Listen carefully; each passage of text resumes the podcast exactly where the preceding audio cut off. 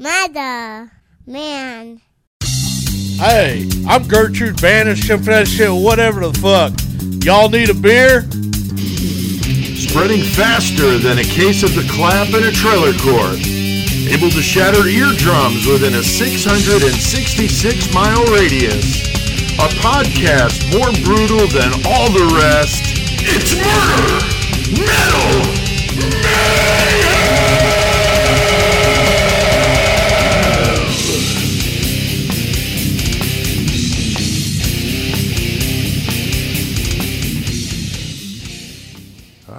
what the hell is up, gentlemen? What the fuck's up, Hell dude? yeah. It's Tuesday, and we're back on track now, doing this on a Tuesday. Murder Metal Mayhem, and we're at Horns High Studios for the Horns High Podcast Network.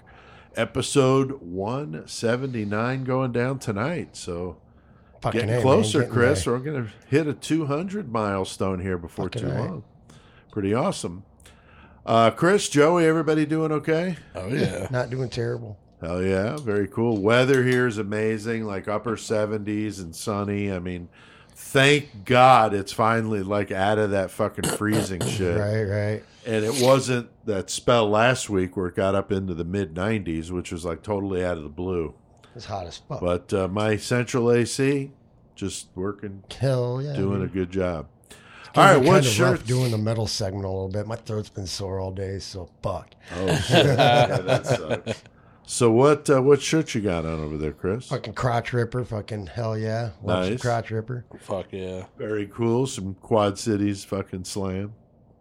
Joey, what about you, dude? Uh, I got this uh, new Putrid Pile shirt I got. That's brutal, man. Yeah, it's a really Wow. fucking cool shirt from Brutal Mind over in Taiwan. But uh, I put it on. and I was like, oh, I don't even need to go anywhere today. And then had to go to the fucking post office. then it fucking went to the gas station.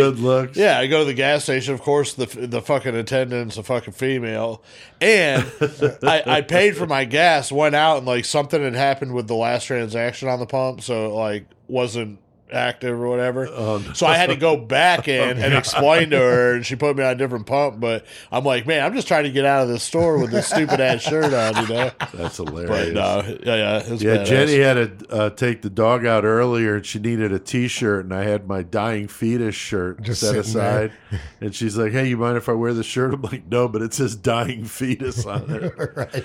she's like, "I don't care. I'm just going out back." I'm like, "All right, whatever." Well, so. One time, uh, my daughter was going with Courtney to one of her friends' house, and my kid, my daughter would just grab my shirts and throw on whatever. Of course. Well, she had this crotch stripper shirt on. I was like, dude, this is the first time you're ever meeting these people, whatever. Can you change shirts? She didn't know what it said. I had to tell her. She's like, what? Yeah, I'm not wearing this out there. And I've been waiting for this shirt to Hell come in a size that I could wear. Sabbath, Bloody Sabbath, Fuck one of my dude. favorite Sabbath albums, but definitely my favorite Sabbath album art. Just so Yeah, fucking sick. So I finally found it. I got it today. So I made the switch because I was going to wear the Dying Fetus. I switched and uh, busting out some Black Sabbath. so right. fuck yeah. All right, last week, guys, we did a good one. Joanne Dennehy. What a crazy, Crazy bitch. bitch. Wow. Uh, from the UK, one brutal bitch for sure, stabbing dudes with a fucking monster Rambo knife, licking the blood from the fucking blade. I mean, She loves just, that shit, dude. She didn't Yeah. give a fuck about none of it either. No, Just laughing about it. no, not even trying to hide it, really. Yeah. Um, but it was a good one, and so if you missed that, you want to check it out. Plus, I did the feature uh, in the metal segment on Flayed Disciple. Fuck yeah. another uh, UK band, So Wicked. Um, played a piece of the interview I did with them, and so that was cool. We did a Killer Cage match, which was fun. every week, baby. yeah, mayhem stories from each of us about the tattoos we've had done, so that Yeah, was yeah. cool. Uh, we, you know, did some karaoke and the usual craziness, and we were just passing 900 listens to that one today. So thank you very much, and go check give it it, a out, man. listen if you missed episode 178. Uh, the bonus interview we did, uh, the full interview with Flayed Disciple was very cool. We were passing um, 600 to that one today, so that was awesome. Like 621. Not 666. Not 666 yet, but it's getting there. So you could be the 666th and go listen to it. It's 39 minutes long. And we also posted the video of it on our YouTube channel. So, man, if they're not getting that YouTube shit, Joey, they're missing I out. know. For sure. We cool post some stuff. good content up there. Yeah. So, all right. Uh, tonight we got another horrible, horrible fucking woman. I mean, This, this, is story, dude, bad. it ain't just her, dude. the whole family's The whole fucked. thing's fucked up, dude. She just like organized. She was it. the ringleader, Yeah, right? like, goddamn. All Yeah. kinds of circus talk tonight. Yeah. Yeah, definitely, definitely. And all month we've been doing uh, female killers, and she is just one of the worst. Which, it, to be honest, I think she was one that I wanted to do last May, but we Oh. had so many other ones. We were full up. yeah. So, and plus we just worth did- the wait though. For yeah. this Oh one. yeah. No, So definitely was. brutal. But no, but that's how long like we've Yeah. been ready to do this one. So Yeah. now we're gonna do it. Hell yeah, and she's from Indiana, so Yeah. just Yeah. right next door to us, Chris. So that's that's real comforting. That's a farmer blow away. We're talking about old Gertrude Baniszewski and her fucked up family brood of kids and the neighborhood kids torture, beat, and killed a teenage girl in Indianapolis in 1965. But Dude. my God, what a bad one. Um, the stuff they did to her was shit from Just horror movies. Insane. Really, really bad. So this is definitely a rough one tonight. oh, dark as fuck. Yeah, and we're going to do that in a murder segment. So, Chris, you got the horns tonight. Yeah, yeah. I'm gonna do Erik Rutan as an individual, not a whole band. That's really So cool, man. Like something different to do. A lot of good contributions to metal, that's for fucking Definitely. sure. So Big well time. worthy. That was a great call on doing that, Chris. I think I might do that too with somebody just Right, because yeah, I yeah. thought it was a great idea. Um, anxious to learn about him. I don't know much about him. Um, of course, he's on the new Cannibal Corpse, and he fucking tears it the fuck up. And he's been in, you know, many other bands, uh, and he's also a producer, and he's amazing in the studio. So that that's really cool shit. I remember fucking whenever Hate Eternal came and played and uh Cannibal Corpse, I think. And fucking Big Mike was in like fucking one of the Mexican restaurants. I can't remember which one. El one. Portone. El, I think it was El Portone, and then fucking Erik Rutan comes fucking walking in there Oh, and yeah, shit. yeah. Oh, He's like cool. posting it up and shit. I'm like, that's badass. That's awesome. That's awesome.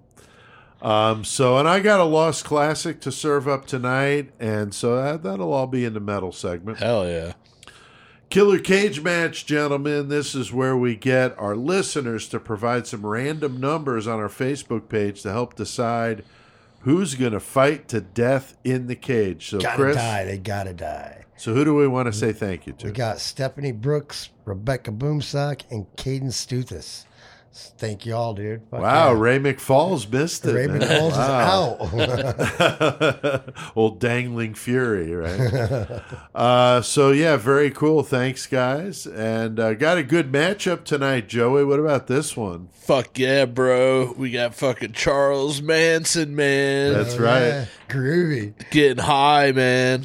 Uh, he's gonna go up against fucking Pee Wee Gaskins. Oh, so damn. This should be a pretty good one. Yeah, because they're tonight. both uh, small dudes, so Right. that's kind of cool. Yeah, and way he, you know worked he out. had he might be cousins kind of with Joe Ball with the Gator thing. Oh, so. dude, Yeah. Chris, that was a good episode we did on him. That's been a while ago. Pee Wee Gaskins, Yeah. but Oh, feeding his uh, victims to the gators in the swamp. Hell so yeah. Definitely a good one. Uh, tonight, they're going to have two objects to fight with and a variable, and we'll do that in Mayhem. So you got to listen up for that. All right, our sponsor this month, man. That's very cool of these guys in the Death Grind band, Blasphemation from Tampa, Florida. Fucking sick. They've been sponsoring the podcast this month, and they got a new full length uh, called Phantasmagore Beyond Strange, and Fuck they're yeah. also part of that big Tampa Death Fest. Uh, Brass, Mug. Yeah. Yeah, it's September 30th through Sunday, October 2nd. A lot of wicked bands on that Hell bill. I know we talked about this last week, but definitely bears repeating. Uh, and very cool that they that they sponsored. So Yeah, thank you yeah. guys. Blasphemation. Check them shits out, dude. Yeah, I'm linking to them in the episode description, so make it easy for you. And bands, promoters, Hell you know, yeah. venues. If you want to sponsor the podcast, twenty bucks for the month. That's pretty cheap. we'll plug the shit out of whatever you're trying to plug. So uh, Definitely uh, fucking cross promoting. yeah, stuff. get a hold of me, Pete at murdermetalmayhem.com. I'll fill you in. Um, also, thanks to you fuckers listening. We keep seeing the numbers rolling in, guys. The last minute numbers came in last night. Third, uh, 3,980 total listens. almost that four thousand. That's Fuck fucking yeah. awesome. Dude, Yeah. So, So that was awesome. So thank you guys big time for listening. And uh, you know that that Tampa Death Fest is a good example. You know now we're involved in some of the groups they're in. Right. So now their friends and and you know customers are coming to check us out. So anybody that's new listening to the show because of that, fuck yeah, and and hope you dig Appreciate the it. Hope shit. you dig Hope it. you like it. Yeah. Um, the guys in Flayed Disciple really liked the show. Uh, John, the guitar player, he contacted me and said, uh, "Listen to it. Thought it was really good stuff Hell and very yeah. unique." And he was very complimenting. So that that was awesome to hear. Well, guys, we got a lot on our plate tonight. We're going to be taking a little short jaunt to Indiana, but Riding the bring- green wave. But I think we, I think we sure ought to bring our own. I think we ought to bring Yeah. our own spoons, guys, because there's Oh, not hell enough yeah. to go around at the Baniszewski house. So, Chris, Yeah, what the fuck we got to do? Let's get our fucking torture on. Fuck.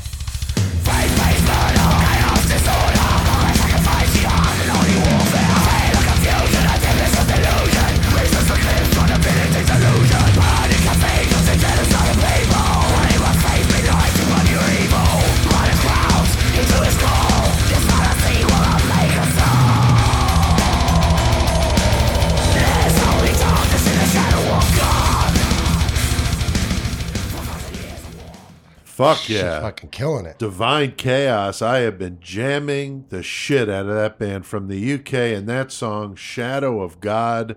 Those guys kick total ass. Um, I stumbled on them recently and I can't stop listening. Yeah, to the last two dope. albums. Oh yeah. Really good stuff. Now, I mentioned to you guys on the break what I've been doing with this bumper music, like that song particularly. If I don't have it, I'm going on their Bandcamp and I'm buying the download. So, I mean, I'm just trying to even further tell our listeners that, man, any chance you can do that kind of thing for these bands, that's a fucking huge fucking thing. Lot, yeah. You can buy the digital releases from Bandcamp. Some of them name your own price. I mean, it's unbelievably cool. And a lot of them have t shirts and other things you can get too. So, Bandcamp is a great source to find shit for the bands that you're listening to. Fucking right. So, all right. Um, tonight, oh, guys, we are going to be talking about old Gertrude, or what her friends would Gertie. call Gertie Baniszewski, and it is a crazy, I'm assuming Polish name. Shane, I'm sure you'll let me know if I'm wrong. but it is a crazy, crazy spelling. So trust me, it's Baniszewski. But you'll see it in the episode description and be like, how do you say that? Before I ever heard, I said Banazuski for like So long. Well, yeah, because that's what it looks like. right, you and know. I only saw like the book and you know reading stuff online before I ever Heard- heard. Yeah, Right, and it actually right. said out loud, and I was like, "That's how you fucking say it." Yeah, isn't that funny? You know what I found too? If you go to Google and just type in the name, and yeah. you can actually hear somebody say it, which is kind of cool. You know, so I mean, it's for kind of. For these like crazy names like that, I'm that's what I use. yeah, Right. If I'm hearing different pronunciations on like the docs, yeah. you know, if it's like, wait a minute, how do you say that? Right, so I'll right. go there. You know, Back in the day, we didn't have zero options like that. So Oh, I did- fuck no. So I, I acted like one of my favorite bands was was uh, S- Sepultura. Sepultura. Sepultura. I yeah, can't even say funny. it like that now because it's so My it- son's Same friend from here, from Yeah, yeah. Hayworth, he, that's how he was saying it. We Yeah. were dogging on him. Yeah, Wow, that's like the guy we met at the Low 12 show said his favorite band was Dio. oh yeah, And I'm like, it's Dio. And he's like, no, it's not. And I'm like, what? Like, get the fuck out of here, dude. His teeth were black. yeah. Yeah, we called him Black Tooth Grin. You know? and uh, yeah, it was terrible. Anyway, so back to Gertie Baniszewski, a very, very uh, similar story. You pointed this out, Joey, to the Sugar Babe story Yeah. with Mira, uh, Vera Joe Regal and the death uh, there. Uh, in this case, though, we're talking about the murder of Sylvia Likens, but you know, very similar. I mean, Gertrude thing. was very much like a gangsta. She was Like, man. She I had her mean, crew Had her kids. thugs, yeah. in the '60s, you know. Uh, so Gertrude divorced twice and was the mother of seven kids, Huh. living in an absolute filthy fucking house with three spoons. So they had to eat in shifts. I mean, that's fucking poor. Uh, her I kids, saw that there's only like three mattresses in the whole house too. Like, yeah, yeah. I know, but they all could smoke. That's was, was oh kind yeah, of funny. they had fucking plenty. yeah, of they were all chain smoking fools. Uh, her kids learned to survive mostly on bread and water, crackers, shit like that. Uh, neighbor wanted uh, Gertrude to watch her two kids while her and her husband went off to join the carnival. So that's real special. Why the fuck they did that is beyond me. Because if you just take a peek in this house, I don't know if I'd be leaving my teenage daughters there. But you gotta wonder what the fuck, what kind of environment they had. Well, yeah. Well, man. that those two girls were fending for themselves. yeah, We're going to get to that because the mom was in jail. yeah. Yeah, yeah. So that when she got out of jail is Right. when all this shit So went it might. down. I mean, it's it, it- without knowing That's the true. outcome, it could have been a That's step true. up. but- Worse. yeah. Who knows? That's a good point, man. Um, so, Chris, we've done this past couple Mays with some horrible females, but what is it about old Gertie that kind of freaks you out? I mean, she's Ah. pretty. Yeah, she's beautiful. Holy, very skeletal. Oh my god, awful. Fucking Eesh. probably just the way her how she had no feelings for this girl and the way she was able to talk her own children, let alone like neighborhood children, let alone her own children, Right. to come in and do the things they did to this girl. Like how she was able to control them like that. Just like I don't get it. Like, Yeah, what it's she- so dark, what like Joey said, man. Just such a dark fucking story. Yeah. Now, Joey, you brought her up back when we did a, a contest here on the podcast, uh, one of those uh, serial killer mass, uh, you know, brackets we've done Right. before.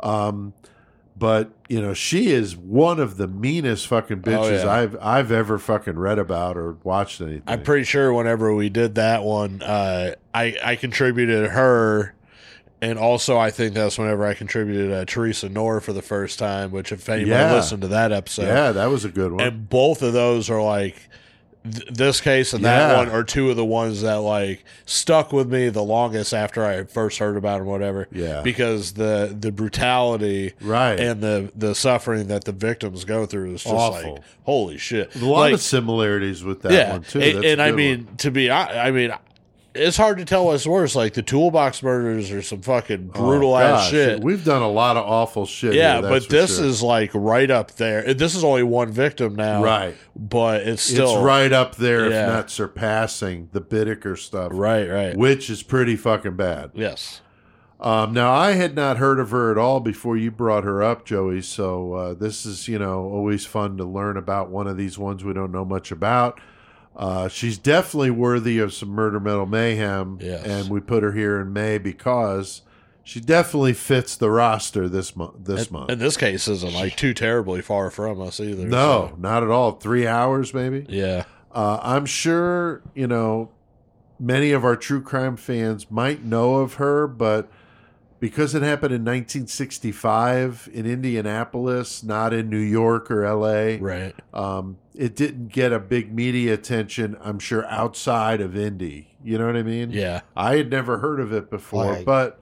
You know, again, this is 1965. I wasn't even even my old ass wasn't born yet. So, so, um, so yeah. So you know, the other thing that would have drowned her out too is that golden age of serial killers, which Peter Vronsky talks about. 70s and 80s Yeah. were, you know, all the big names you think about, starting with Manson on, was just like non-stop in the media. You know, these big all names the time. Like, and they keep finding them. right. Now, uh, Gertrude was born Gertrude Van Fossen in 1929. Uh, she's the third of six children, but not much is known about her childhood. I did read on Murderpedia that she had a very close bond with her father, but not so much with the mom. So that's an interesting dynamic there. and that definitely seems to be the direction she went. Right, So- right. Um, she would have been dealt one hell of a blow in 1940 when she was 11 and watched her own father die of a heart attack. and you know, here's this. She's got this big bond with their dad. So Right. And as That's- a kid, that's watching rough. that happen like out of nowhere. yeah, that's rough. That really is. Um, and it would fuck anybody up, especially a kid, to see something like that. Now, Chris, we see this kind of thing with a lot of the killers we talk about with these traumatic events.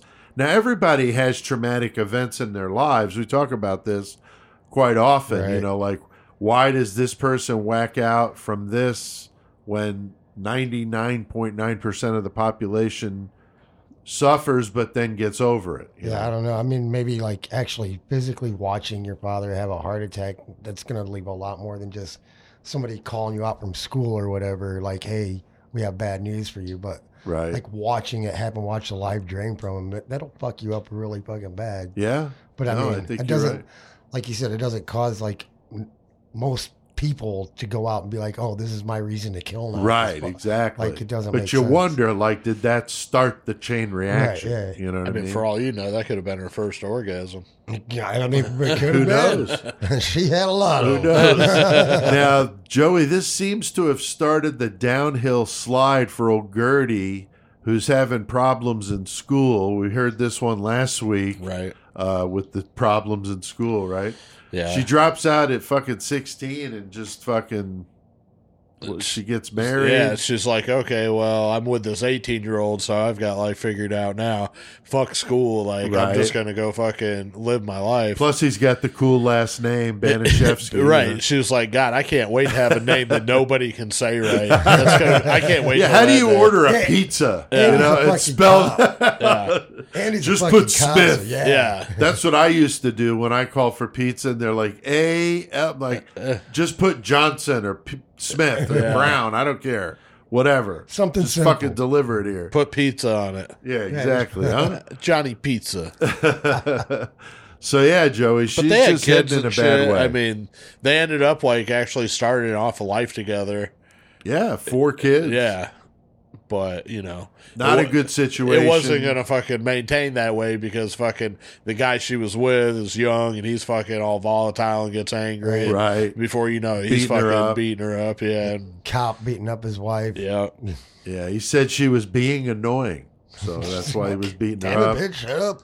Um, they stay together for 10 years, but eventually get divorced, and she ends up with these four kids on her own, which is definitely not easy at that, uh, especially at that time where this was much more stigmatized than it would be today with the single mom.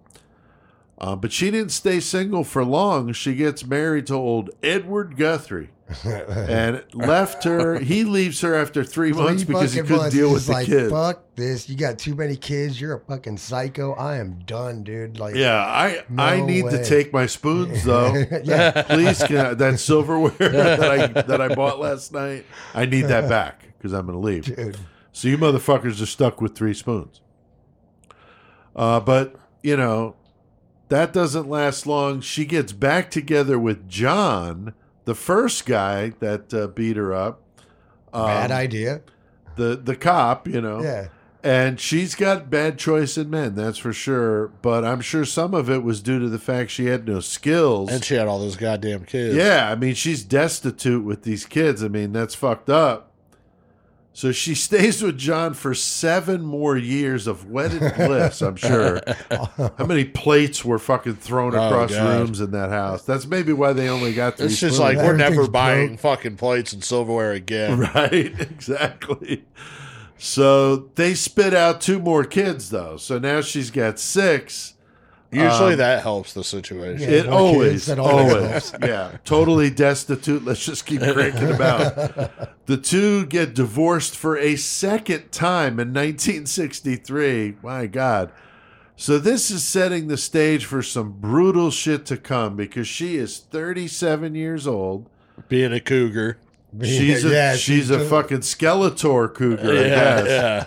Winds up in another bad relationship with this 23 year old. I'm sure this motherfucker was special. Yeah. Old Dennis Dude. Lee Wright. They had a kid. And he beats her up all the time again. So she's got another guy beating her up. I mean, that dude wasn't fucking five years older than her fucking oldest kid. That's true.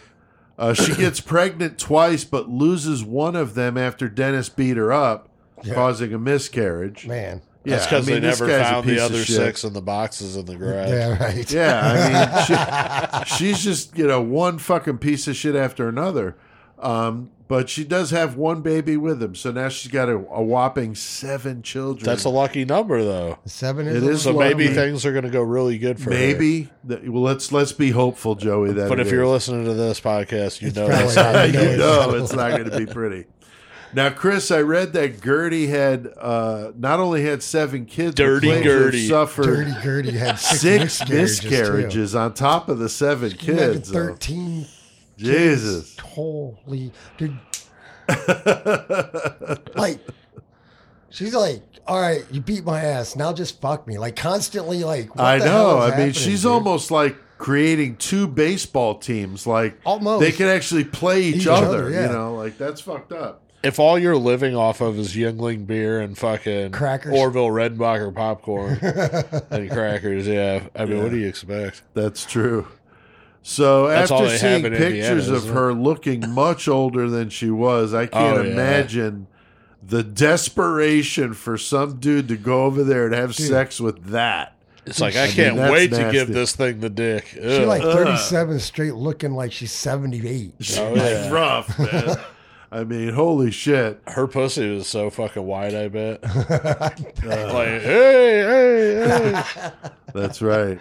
Now, Joey, after the birth, Dennis leaves Gertrude. Big surprise. She's got the seven kids. I mean, you got seven kids. I don't want nothing to do with you now. yeah, I mean, that's not helping. I don't even care if keeping one of these them's guys mine. sticking around. If if the first four chased the the one dude Oh off, god. now she's got seven. Holy shit! And this is at a bad time. Yeah, real bad. so she's time. a single the mom. 60s. All these kids. Sixties going on with all the fucking. Vietnam, Yeah. fucking poverty was rampant. You know, I Race riots. I mean, she was in Indianapolis. I'm sure. They were thinking She all saw her that share shit. of I, that. I was trying to look because I can't fucking remember how fucking close uh, to the coincision with Jim Jones whenever he was in. When It's funny you mentioned that because in the afterthought, I was watching something or reading something on it today that Right. one of the kids of this story, one of her kids, Yeah. he commented when that happened in the media because he lived there in Indianapolis. Yeah. But I don't know why he commented or why it was newsworthy. Right, right. So I don't know if he had something maybe to do with the church. I really have no idea. But yes, it would have been right at the Yeah. time Jones was there. So that's crazy. that's So, fucked up. so all the things that he's thinking, she's probably thinking the same shit too. Yeah. So I mean, that's why she's raising her kids this fucking crazy ass way and it's very possible. everything that man. she's been through. Like she's got to act as tough as she can. right. I don't know. She's fucking crazy though. Yeah. So the kids range from one to seventeen. So she's got quite the uh, Oh, spread yeah. there, uh, pun intended. um, I read that they only had the three spoons, as I mentioned. They're on East New York Street in Indianapolis. I'm not familiar with the neighborhood, but these, you know, they're eating in shifts. They're surviving on bread and crackers and water. I mean, that's fucked up. Sometimes they would have soup, but they didn't have a stove, so they had a hot plate. right. You know, they're doing like prison cell fucking cooking and shit here. And she like obviously she doesn't like to clean. So this is a way for her to A, never fucking have to do fucking make meals. That's true. and B, she never has to clean up at any Yeah, because fucking my kids dishes. always bitched about washing the silverware. Yeah. So with three spoons, I Yeah. mean that's Fuck pretty it, simple. yeah, You don't know? even use them. Eat the bread and the crackers, and then you ain't even got to fucking deal with That's it. That's right. Stick your head under the goddamn tap and drink the water like a human. Oh, some of those pictures of the crime oh, scene Oh, with those sinks and shit. Yeah. Oh my god, it looked like shit in the bottom of it. It's disgusting. the apartment is a complete fucking disaster, total filth, as I mentioned.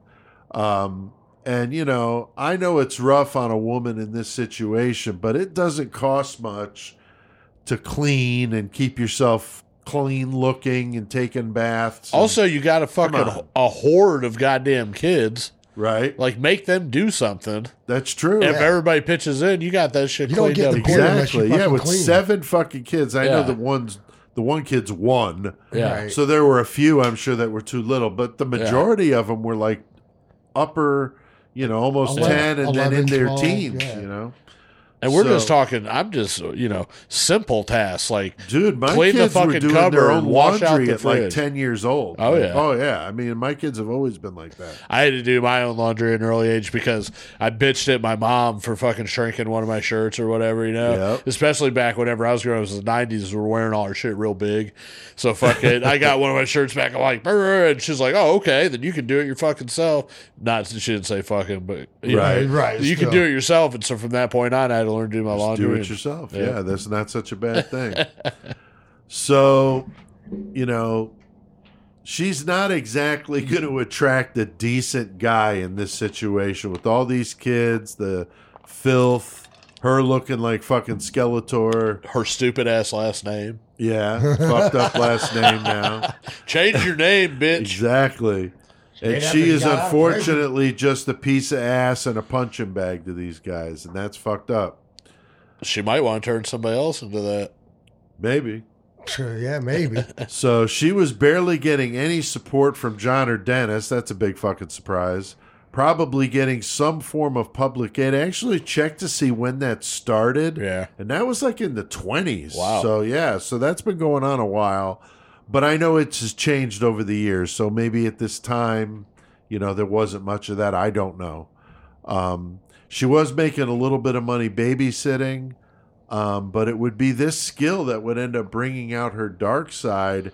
And no one would imagine, you know, that in middle America here, Indianapolis, Indiana, that some crazy, fucked up shit like this would happen. Fucking shit. Hell yeah. Now, Chris, you know, talking about that, you know, you think about big cities, you know, New York, LA, Chicago, but not in Indianapolis. But why do these cases from the heartland of the country seem to, for whatever reason, just splash the headlines? I think, uh, like back then, it was because it was Indianapolis in the middle of the country, whatever. Right.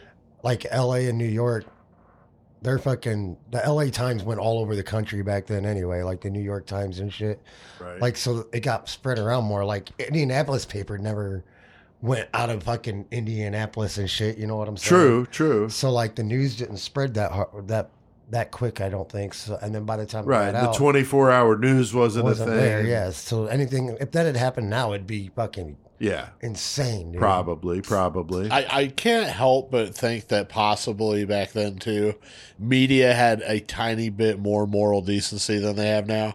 And when Yeah. they say a story like that, maybe So they were bad. also sickened by it to the point where they didn't really want to cover it. That's about very possible, yeah, dude. it's way Yeah, different I mean, now. this of is pretty rough shit to talk about on the fucking, you know, broadcast television in the 60s, right? Right? Yeah. But, you know, Joe, when you think about these cases from the Midwest, man, this is like the fucking den of the most fucked up Gacy, Gein, Dahmer, Holmes. We were talking about Jim Jones. The Clutter murders, which is what spawned the whole fucking true crime Right. you know, with the in cold blood. So, what is it though, to Joey, about these big names coming from here? Is it the isolation? Yeah. I Maybe mean, the ability to do shit under the radar? everybody has their own fucking reasons for doing what they're doing, of course, but it seems like, you know, possibly boredom is a big influence on a lot of these and Yeah. also uh Yeah. also like upbringing, like what they were taught growing up. A lot of them have weird ideals and shit. Right. Um like- something else that's like kind of like classic is you look at okay, all these fucking killers and shit come out of the Midwest, and like you know, you could fucking have a serious conversation about Midwest fucking killers for real. oh, yeah. Also, the same way as if you look at music, like there's some sick bands that come out from right That's around true. this area, and you start naming off even just Illinois bands, you're like, holy fuck, you know what I'm saying? Right. Uh, and if you want to look a little bit deeper into that rabbit hole, you could be like, okay, some of the big, the the four big ones to me for serial murder for states is Illinois, New York, California, Florida. Right. Texas and Ohio are close to, of course, but but if you look at those places and then look at like the brutal metal scene and shit, like they're all coming out of those areas Interesting, and interesting death metal and shit. dude. Yeah, so I was like, it's kind of weird how those fucking coincide together, but It is. kind of a cool study, I guess. Yeah, I think that is an interesting point to raise. That's and for that's, I mean, that's why you get motherfuckers like us to do a podcast that Right. blend murder and metal because That's right, it just 'cause makes they sense. go to hand us. in hand. Yeah. Now Gertrude gets some news that's definitely fucked up, you know, her fucking world even more. Her oldest, 17 year old Paula, is three months pregnant. so now they got another baby on the way. That's But she's not pregnant. She's still a virgin. Yeah, she's still. a That's virgin. right. That's right. Uh, now things are immaculate getting even more desperate, and I don't know if she ever heard of birth control. I'm just wondering how that maybe never Dude, got into fucking the goddamn. Gertrude never heard of birth control. No. See how many kids she has, the possibility of kids she could have. She never Right. heard of that shit. Yeah, I mean, so what the fuck? I mean, I can obviously sympathize here with the single mother, but this is fucking ridiculous. I mean, at some point, you need to just shut it the fuck down. Right. You know, I mean, come on. You know, I mean, you're having kid after kid after kid. I mean, this is just fucked up And you can't like and uh, not taking care of. Yeah, that's what I'm saying. And not being properly cared for. No, no. So, Chris, her health, Gertie's health starts to suffer. She's got some different diseases going on. Hygiene's going down the shitter, barely eating. Dude, she's looking dope, man. Fucking Dr. Gein would have helped. Dude, that's what I'm saying. I wondered if her pussy maybe could have used some help from Dr. Gein's vagina 100%, maintenance. I guarantee it could have. Yeah. Like, it, it definitely needed it. We got some right here. Like, it's right here. we do Stephanie. have it. Joey, what do you think? I mean, a bit of the pussy potpourri might help, or a slab of that vagina butter, you know? I mean, she was such a fucking sadistic bitch that probably when she opened her legs to anybody, she wanted it to be rank as fuck. Possible. Like, I just don't Yeah, she's care. like, she's like, smell this gross cunt, you fucking loser. Oh, God. She was a mean bitch. She was mean. and dude. she didn't like to clean shit anyway. so if Why? you're not going to clean the fucking cupboards, You you ain't ain't, going to clean your your vagina. Right. No, it's going to be rough. Yeah. So her eyes are sunken in due to malnourishment. She's smoking like a fucking chimney.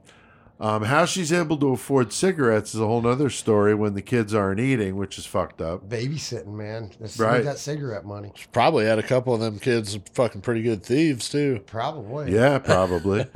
um, this may have been, you know, I'm not sure, you know, what the deal was, but she's calling herself Mr. Wright because that was uh, Dennis's last name. She said that they were still married, even though they weren't. Um, I'm not sure though because I know they did get divorced. I don't know when the the timing. She's of like, this God was. damn it, it's easier to say and write. Yeah, the Baniszewski, right? Sign them welfare checks. Yeah, no shit. Uh, of course, to blame them in this story, you know, these guys are men, especially John, who fathered six of the seven. So, you know, these guys should have stepped it the fuck up, um, especially John with the six kids. I mean, do you ever Um, just that's fucking, fucked up. You ever just step back if you're John and be like, damn, I fucked that. Like, that's fucking gross. Yeah, especially John. I Yeah. mean, six times at I made least. kids right? with that thing. Jesus Right. Christ. Yeah, Nothing that's good's fucked going to up. come out Stayed of with this. her for the equivalent of 17 years. Yeah. Jesus. Right. now, Chris, I know you would agree. Of course, you're a dad, and you know these guys not being men to step up and take care of business is fucked up. Hey man, I could like Joey was saying, I could see it with her, her meanness and just everything in general. I'm gonna go get a pack of cigarettes and never come back. Right. Yeah. Oh, yeah. Yeah, I think just about Just it. Well, stepping out to that's get why they all did that. you This is the 60s. Watch what I can do. Right. Right. I, I could just disappear and it don't matter. Abracadabra. So it was July of 1965. Paula Baniszewski met two teenage girls in the neighborhood, Sylvia and Jenny Likens. Uh, Jenny wore braces on her legs from polio, which was common back in that time. Run, Forrest, run. Yeah, I mean, the, yeah, the Forrest Gump. Uh, you think of the big metal braces. I mean, it's awful. Rickety cricket. Um, but you know, it was a time when that was a thing.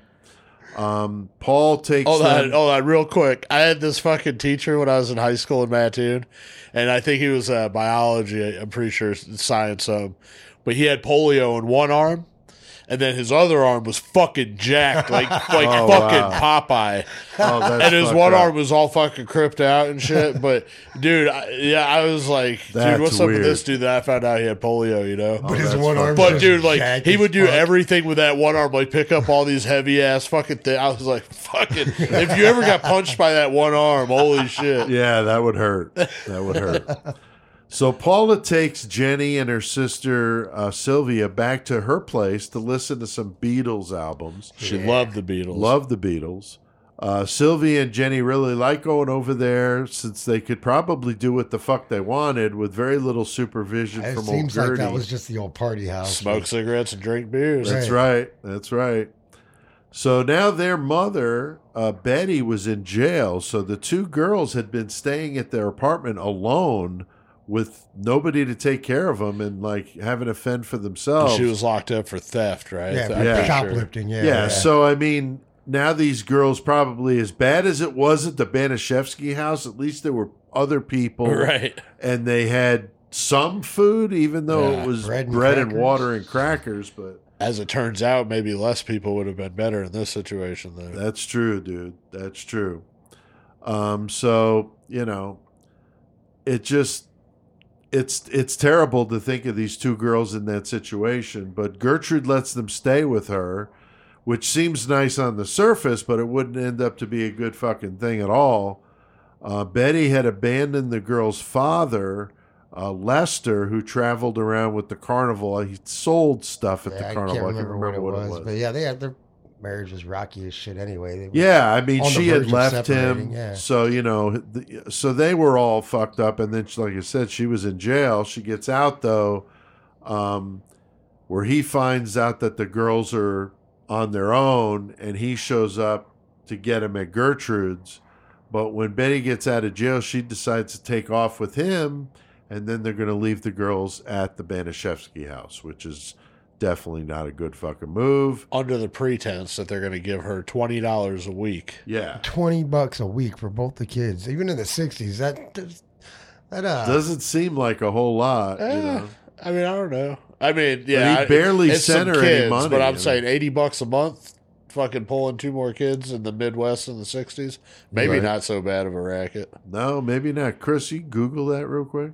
what? How much is twenty dollars Oh, in nineteen The conversion. to to now? It's you just Google it.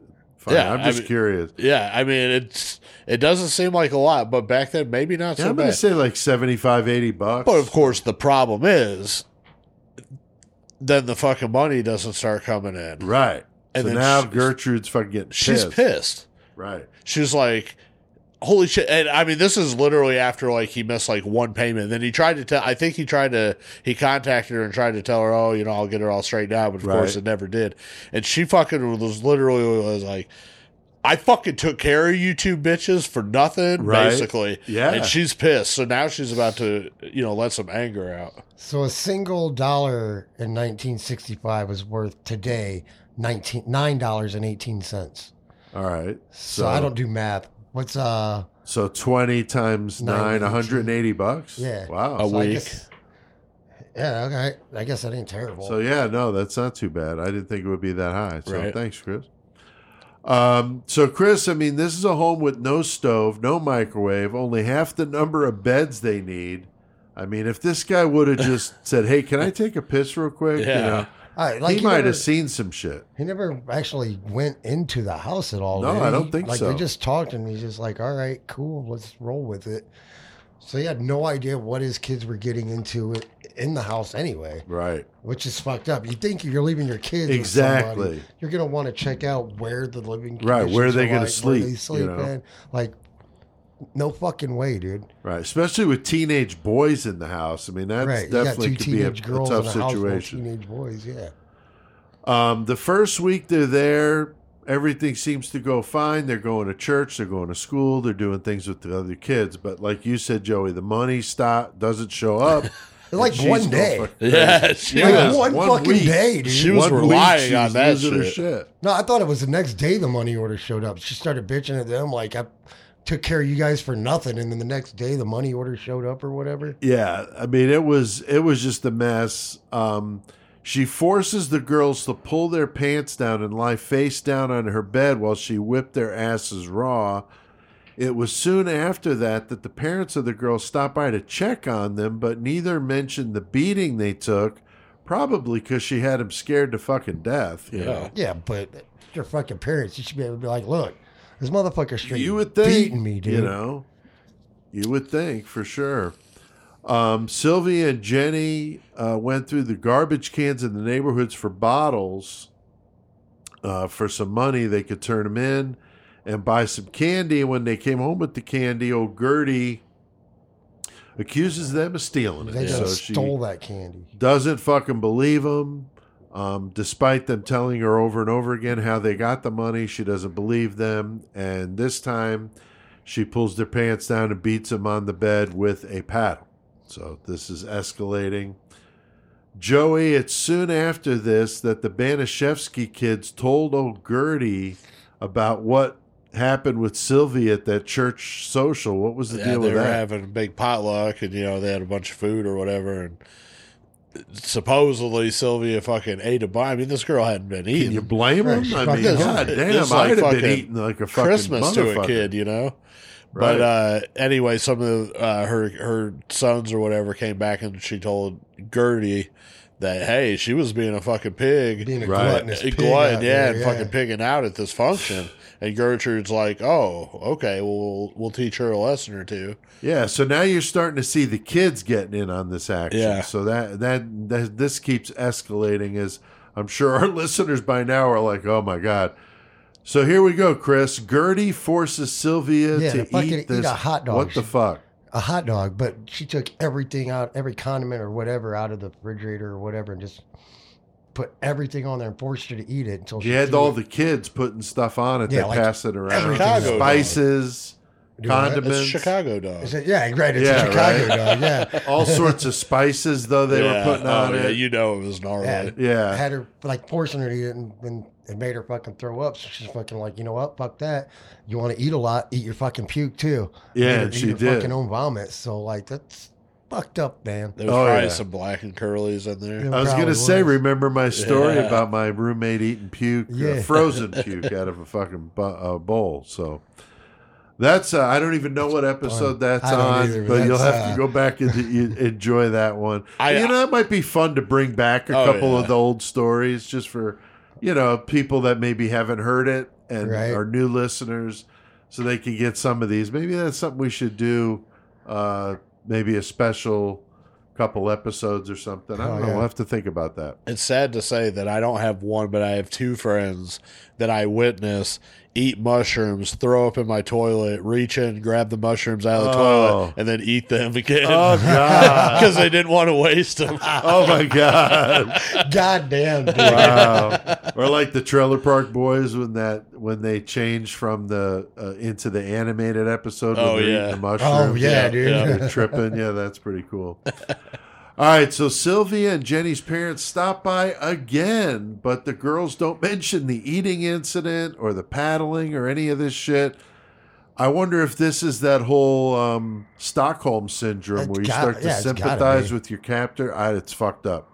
But still, at the same time, their parents still never went into the house and saw Yeah. uh, what the, the I way know, that shit it's- was. Or they didn't give so a fuck. crazy. They They're just- like, yeah, like straight up just didn't maybe give a they fuck. thought if they fucking saw that they were getting beat on, that they were going to demand, she, Gertrude was going to demand more money from them. That's true. she was like, "Oh, we got to pay you to beat our kids now because you know we were supposed to be doing that ourselves." I know, Right. Right? Yeah, it's I don't fucked know. up. I don't know. The parents are fucked up. I Yeah. think. So, uh, so things start to get really crazy. August of 1965, Gertrude overhears Sylvia talking to the girls about how she let a boy feel her up, and Gertrude went into a fucking rage. Oh, she snapped off, dude. Yeah, somewhere else though, it might have been the book I read that she said she just laid next to a boy. So the little discrepancy there. Regardless, Gertrude, in Gertrude's head, Right. that's Gertrude right. said it She's calling her a whore. yeah, and prostitute and all this other shit. She's just fucked up. She's almost like Ricky in the Trailer Park Boys calling people a male prostitute. You know, did that Meanwhile, with Alex Lifeson, that was so fucking. and funny. meanwhile, her fucking kid's pregnant. Yeah, her kids. yeah, the one that's exactly, pregnant and exactly. So she told the kids that Sylvia was pregnant, um, and that she was a prostitute and was kicking her in the crotch. Just giving her fucking cunt Like what the fuck dude. with the kicking in the crotch? And Joey isn't kicked in the pussy. Is that a Gormonger song or? Not No, yet. but you know what's Or funny? should it be? Whenever I was reading these notes, I was like, "Man, I think there is a song like "Cunt It in the, or Punt It in the Cunt." Something.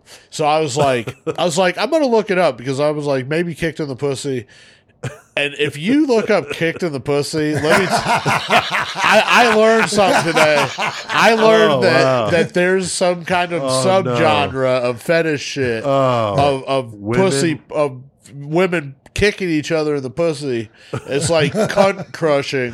oh my god! It's something like that, but it's just women punting each other in the cunt, and they'll be bruised up. And God oh my damn, god! dude. What I the f- I was like, okay, I looked up the wrong shit. yeah, right. So I, I got out of there. But Kicked anyway, in like the I pussy said, would be a cool band name yeah, too, wouldn't it? no, but I was like kicked in the put, and then I was like, well, of course, what the hell was I thinking? Putting that, Right, in, you what know? is- yeah. I was just looking for a song though, and Right, holy right. fuck. That's hilarious. So anyway, if anybody out there listening is like into that kind of shit, go ahead and comment. And tell yeah, us. I'd love to hear. Yeah, from what's you. up with that? Yeah. we need to know. we need to know. Gertrude did not allow Sylvia to sit down. I mean, we're laughing. This is so horrible, but you Oh, can't is- help but yeah, laugh. this is a bad It's so fucked up. Um, she doesn't allow her to sit down, and she lets all the kids do sh- fucked up shit, beat on her. Dude, like she like sat in the chair and Paula just comes and throws her out of the chair and is like, "You don't deserve to sit in that chair." Right, Yeah. throwing her all. down the fucking stairs.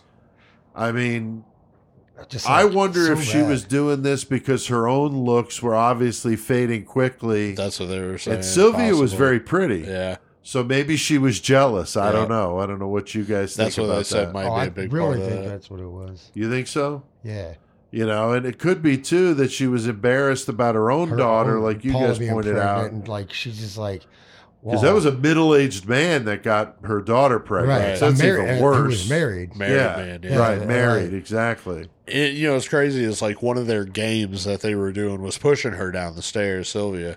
Right. Like, and they like they would have neighborhood kids that would come over. them, You like- could put, hey, five dollars. You can push this girl yeah. down the stairs. All you a want, nickel. Yeah. But it's Yeah. like, uh, how many times can you get pushed down the stairs? Like, I I thought there were times that I've seen in movies or heard about that motherfucker goes down the stairs and they break a neck or you know, Right. Right. How many times do you get knocked down the goddamn stairs? Like, holy fuck, she Right. was a tough ass girl. she was, real. man. Yeah. She really was. They're like, yeah, a nickel. You, man, that's a fucking good nickel. You just knock this bitch down the stairs. Like, what the Right. fuck kind of neighborhood are they living in? Like these kids just are about it too. Yeah, like no, it's so really fucked up. fucked up. It These kids are about wait. up. I actually get to push a person down the stairs. Exactly. Charging a nickel to come check it out. is so insane. Um, so others have speculated that the financial stress, and I mean, I know I've been there. We've all been there where you're stressing on money, man. That's the worst.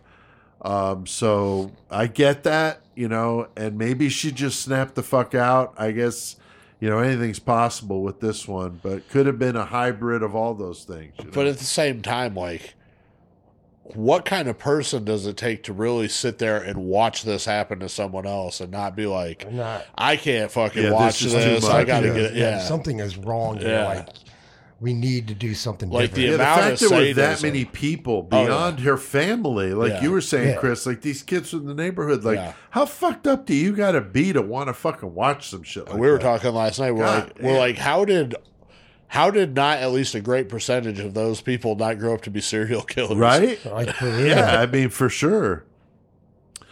So you know, it's weird too how she focused in on Sylvia, maybe Jenny because she had the braces on. Uh, she felt sorry for her. I don't know. I don't think she felt sorry for anyone. She just picked Sylvia for whatever reason. Yeah, Sylvia she just had in her head. Yeah. So now Jenny and Sylvia are telling kids at school to get back at these motherfuckers that the two oldest Baniszewski girls, Paula and Stephanie, were having sex with boys for money. I wouldn't oh. be surprised that they weren't, I would neither, but you know. also that's pretty ballsy. You're already getting these beatings, and now you're Yeah. going to go talk shit about her daughters. You know it's going to get back to her, dude. Right, Like, right. that's ballsy as fuck. It is. I mean, Joey, this is like lighting a fucking a whole pack of fucking fireworks off in the middle of this fucking house because they're gonna fucking hear about it, like Chris was just saying, right? What it reminds me of is lighting off a whole fucking can of mace upstairs of the house, and that's Right. talking about the sugar babe shit because Oh yeah, that's, that's, what true. this reminds me of. It's like, Yeah. yeah, these people are like instigating each other within this residence to team up on this one person, and we're going to make each other believe that we've got the reason to do this. right? Even though fucking to any outsider, it's like, are you fucking insane? You know, what I'm I know it is so fucked Yeah. up. Like Chris said, I mean, pretty ballsy to be talking some shit at I mean, school. dude. If you're going to be talking at school, it's to the fucking principal or guidance teacher counselor or saying, somebody. "This Yeah, is like- fucked up. Like we're being abused. Like please take us the fuck out And it's here." like, man, I, I can't understand like the mentality because I feel like I don't have it, but I know some people do or whatever. But you you look at the Sugar Babe with Vera Joe, and then you look at this one with Sylvia, and it's like already up to this point of the story, if this shit was happening to me, I'm fucking gone. Right. Yeah. Right. Like I'm getting the fuck out of there, and I'm gonna figure out something else in my life because that's fucking insane. it Yeah, is. And if nobody's any- gonna listen to you, whatever, I'm gonna fucking I'll keep going. of and it hasn't fucking- even gotten bad yet. home. You're right. It hasn't even gotten bad yet. No, but it's still bad. You know what I'm saying? Like oh you can yeah. see, oh, like oh yeah. No, it's bad enough. I agree. yeah, and, and when you're inside like a residence and like you're basically now surrounded by this fucking group that's Yeah. against you, like fuck that. I don't wanna be Nothing good nut- can yeah, come out of No, no. So I- Stephanie's I feel like she was scared for her sister too. Oh, that's a, Probably, that's yeah. another. Like- you know, that's another thing. And if you go to Vera Joe Regal too, it's the same thing. She was Sylvia was She scared was for her for- sister. Vera Joe was scared for her baby. right. Yeah, right. there's a reason to stick around, and like we're gonna talk later. Like Sylvia can get out at one point, but she goes and tries to get her sister, and that's how she gets caught. Like she Right. probably could have got out herself. So yeah, I mean that that's the other fucking aspect is these people are being very uh, fu- manipulative. yeah, to their fucking you know Oh, yeah. loved ones, and that's awesome. But holy fuck, It is. It's fucked up. what you go through later on, I don't know. Wow. So Stephanie's boyfriend, Coy Hubbard, he's going to be a, an important part of this story. He's 15 years He's a old. winner. He's a winner. Yeah, he finds out that the Likens girls were saying this stuff about Stephanie, who's her, his girlfriend. His girlfriend. He's So like, he decides to get fucking revenge. He goes over and gives Sylvia a fucking beatdown. Gertrude tells him to use her as practice for his judo. and that became a thing that he Oh, would do yeah. a lot, dude. Yeah. Like, that he just Constantly kicking her, punching her. What judo the fuck? practice. That's it. Sometimes down in the basement on the concrete. On the Yeah, concrete and I mean, yeah. horrible shit. They said uh, I saw one thing. I only saw it on this one, but still, I thought it was pretty interesting. But they were saying that during that too, that Paula fucking also fucking hit Sylvia so hard that she broke her, own wrist. Her wrist, yeah. I and saw so that later too. she ended up getting Oh, a fucking wow. cast on it, and then would beat her with the cast, cast. yeah. I oh saw my that too, god, yeah. Jesus Christ! Um, so now Gertrude's telling um, the friends of Sylvia that she was saying bad things about them, and so now you got you know neighborhood kids, school kids Like, oh, coming this over right here, like to beat her ass. I mean, what the fuck? Um, she even tried to uh, get Jenny to beat up Sylvia when she own sister. refused, threatened her, Yeah, and then like, she uh, wound up having wanna- to do it. Yeah, basically, unless you want to get the beatings your sister's getting, you need to go beat her. Yeah. Oh my so God, that's fucked dude. up. My And you know- God. and you know that you don't want that beating. You don't want to hit your fucking sister No. either. It's You're terrible. stuck. Like, what do you do? Right. It's horrible. So, Chris, a couple months into the beatings, one of the neighbors finally uh, saw Oh. Sylvia wandering around, black eyes and shit. Her eyes swollen shut. it so bad and shit. Her lips all fucked up. Yeah. And nobody did shit about it. Nobody No. reported it. Didn't ask questions. Nope. They're just like, oh, okay, this 16 year old girl is just walking around like right. she just got like out of a she's fucking been boxing fighting with ring. Mike Tyson. Yeah. I hate to keep bringing up the parallels, but remember Vera Joe whenever they brought her over to the Salvation Army Right. and she was all fucked up, and some of those people over there said the same thing, like, "Damn, that girl fucking got beat," but nobody Or said nobody anything said to about it. authorities or Yeah. Unfortunately, you hear that a lot with stories of Yeah, the abuse like true. this, which is terrible. It really is. So now Sylvia tells Gertie that she needs a sweatsuit for Jim, but you know Gertie says they can't afford it, so Sylvia has to steal one, which is fucked up. But hey, you know, I mean, she doesn't want to fucking not have it. Uh, she got beaten up and forced to confess, and she proceeded to beat her, kicker repeatedly in the crotch for her quote sticky fingers. Uh, Gertie burnt her fingertips with lit cigarettes. Dude, that is like the Wow. worst. And that ain't all the cigarette burn she gets either. No, this gets so much Oh worse. god, she had so many by the time they did the I autopsy. mean, Yeah. the kids just use her like an ashtray. Yeah. Yeah, the kids that smoked in the house, they would put her their cigarettes out on her like an ashtray. I mean, Like, what the fuck? Uh, Just so everyone listening knows, this whole thing happens within a three month fucking period. Yeah. Right. This isn't even a long drawn out time. That's this true, is like dude. So fucking quick that it escalates this this fast. Yeah, and they're fucking tormenting her with matches and shit, lighting them and like throwing them at her and shit. So I can't even imagine the stress that this kid's going through and the pain. Um, but it, this is just get ramping up, guys. It's going to get so much worse. She makes Sylvia strip in the living room for her sons And the neighborhood kids. Yeah, the other kids from the neighborhood to masturbate with a Coke bottle for them. forces her to do this. That's fucked up. Shortly after this, Sylvia becomes incontinent and cannot control her urination. So, she's incontinent because she shocked the fucking shocked, force. beat, and kicked in the vagina. I mean, Right. all this other shit. I that mean, doesn't make up. Gertrude happy because they only got three mattresses and she's pissing on them. Can't be having that. Right, exactly. That's true.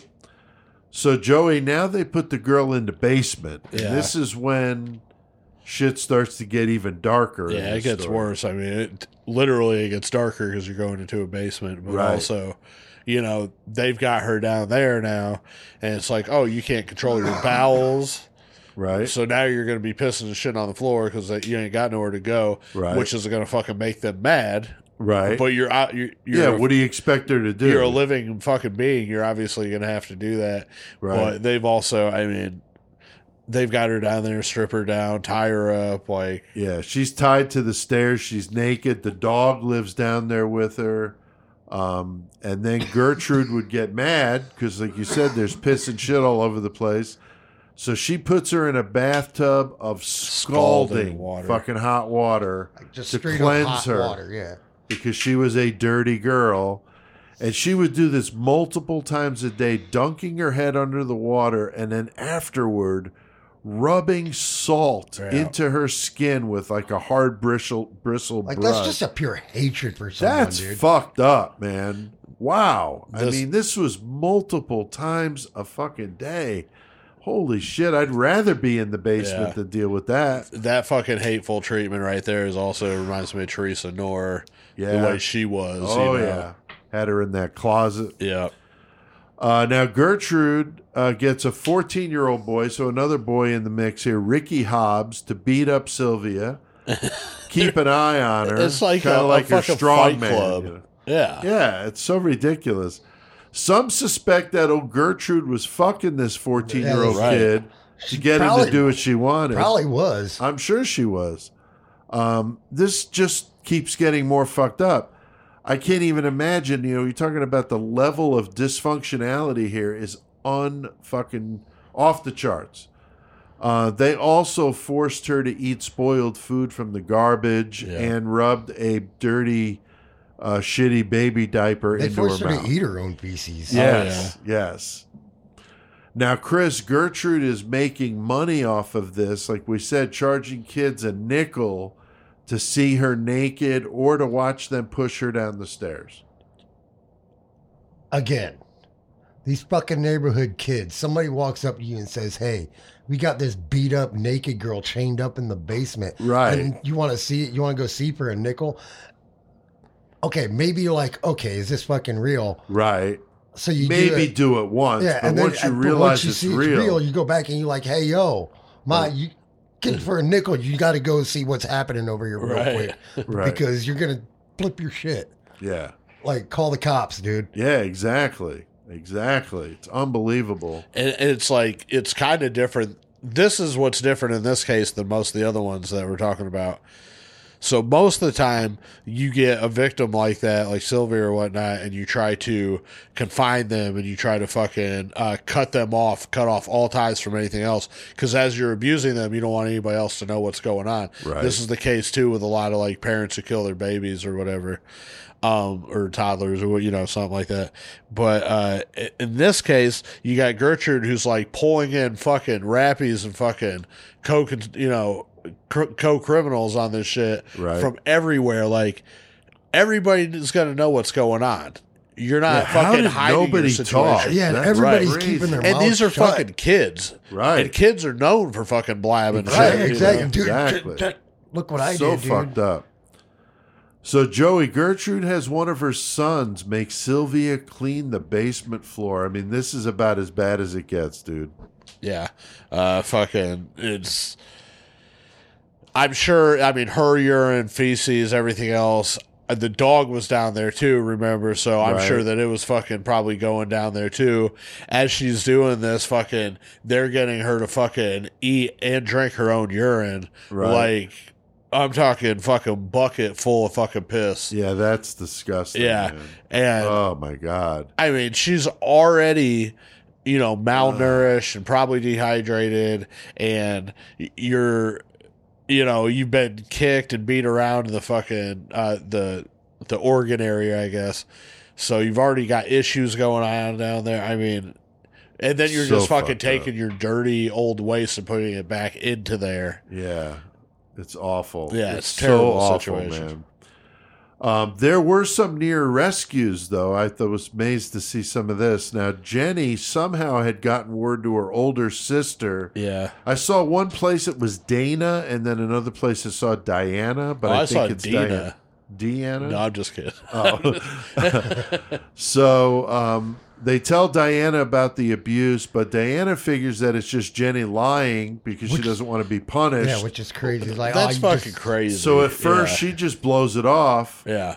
And then another girl from school told her mother what was going on, but she told her to mind her own business. Which, again, is Again, fucking- it's fucked up, but you know, in the '60s, this kind of stuff was much more taboo. And that's what they were saying. They were like, "Oh, it's Hey, just, it's within a family. yeah, it's let, a domestic take care of thing. it. That, that's just how it happens." Sometimes. Yeah, I mean it's fucked up, but that you know definitely I could see it.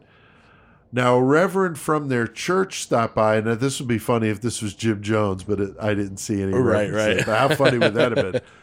Gertrude told him how bad Sylvia was, and they prayed for the girl instead of asking more about the obvious signs of abuse right. and the absolute squalid conditions in this fucking house. I mean, I can't believe that fucking, you know, priest or reverend didn't fucking do something about that. That's crazy.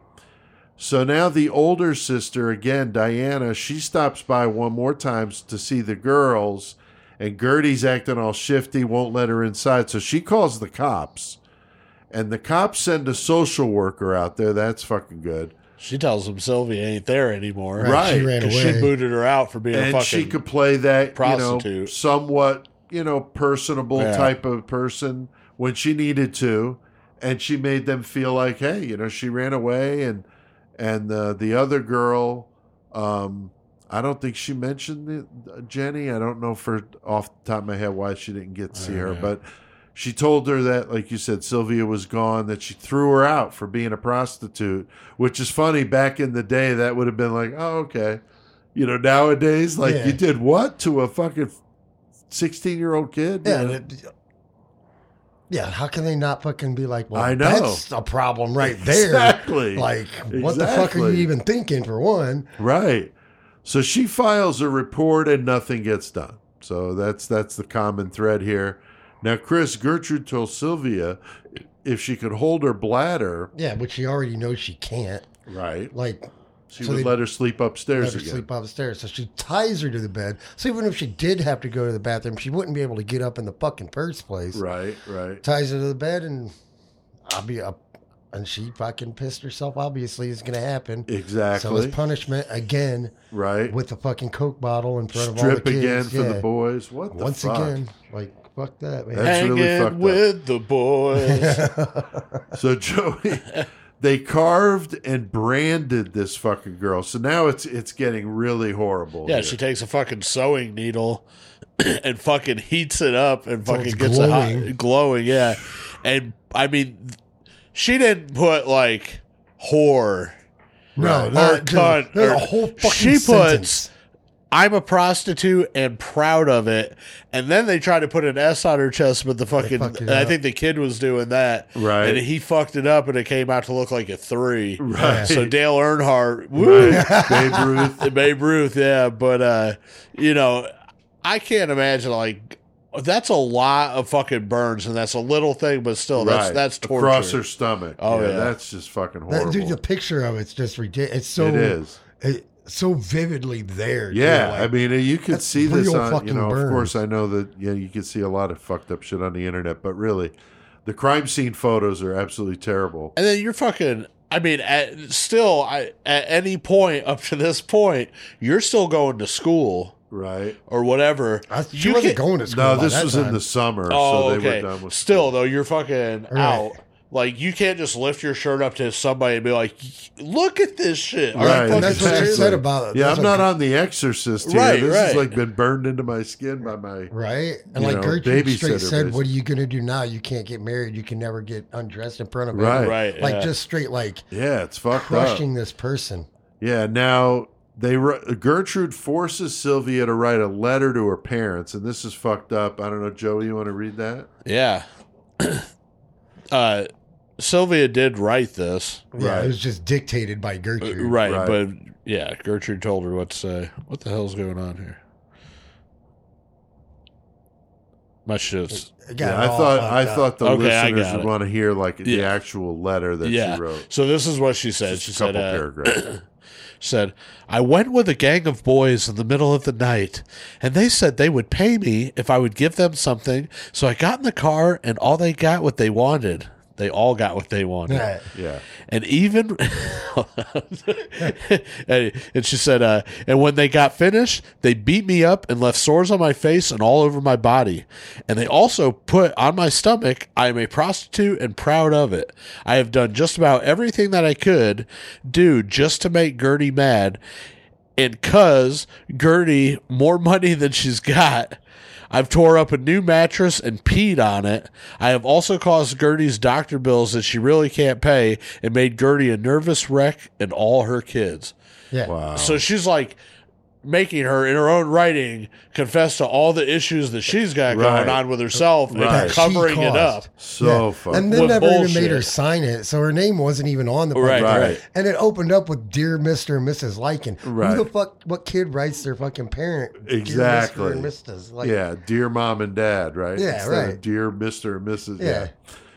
I So like my mom and dad like, "Dear Mister and Mrs. Shawback, how are you this evening?" now Gertrude is going to the basement to beat on Sylvia with chairs, and she's uh, doing some really horrible shit. Unable to finish her off, the poor girl told her sister she, knew, she was yeah, going to die. Like, I'm, Right. I'm not gonna make it, dude. Yeah, she was refusing to eat. She's covered in sores, starving to death. All she wanted to do was die. I mean, I can't even imagine it. Uh, she tried to run from the house, knowing she was going to die. It was like a last ditch effort. Because they were talking about fucking taking her to the gar or the Yeah, they were Uh, going to take her to the dump or whatever. Yeah, take her to get the rid dump. of her body. Yeah, wasn't she talking to like her own sister, like Gertrude telling her own sister she had to participate in that? I Like, think so. Yeah, you got to take your sister out here and leave her there. right. Uh, Yeah, they were going to kill her. They were going to just leave her somewhere to die. Like Yeah. that's fucked up.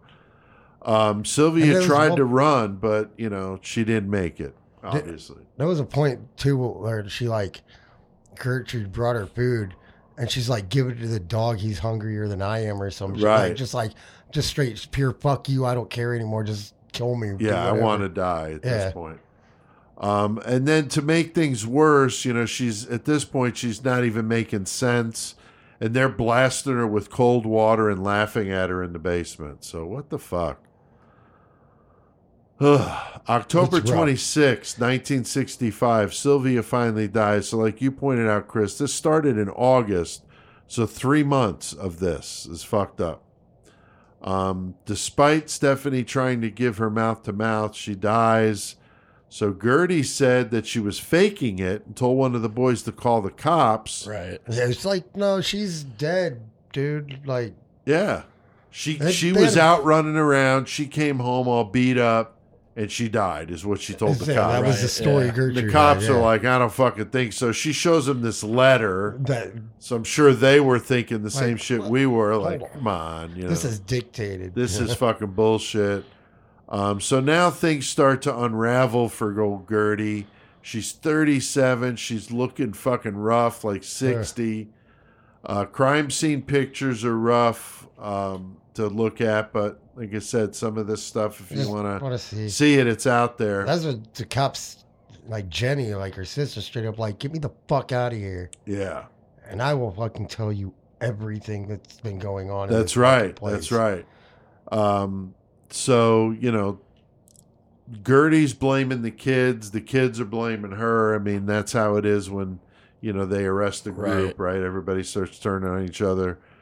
Chris, the cops arrest Gertie and bring the kids in, including some of those neighborhood kids that were fucking doing this shit. Oh, there was a like we said, there was a whole gang of them, and like you said, they instantly started saying, "Oh, this is their fault." She's like, "No, the kids did this. Right. I couldn't control them." Right. But as an adult, if they were actually doing it, you should have been like, "Okay, well, I'm calling the cops, and getting rid of." yeah. Like, exactly. I don't know. Yeah, nobody fucking brought them all the in, cops. held them all without fucking bail and shit. I'm pretty sure if I remember Yeah. right. Just No, like, I think you're on. right. Something's fucked up. Yeah. So Joey, the autopsy shows some fucking bad, bad shit, man. What was the the damages done?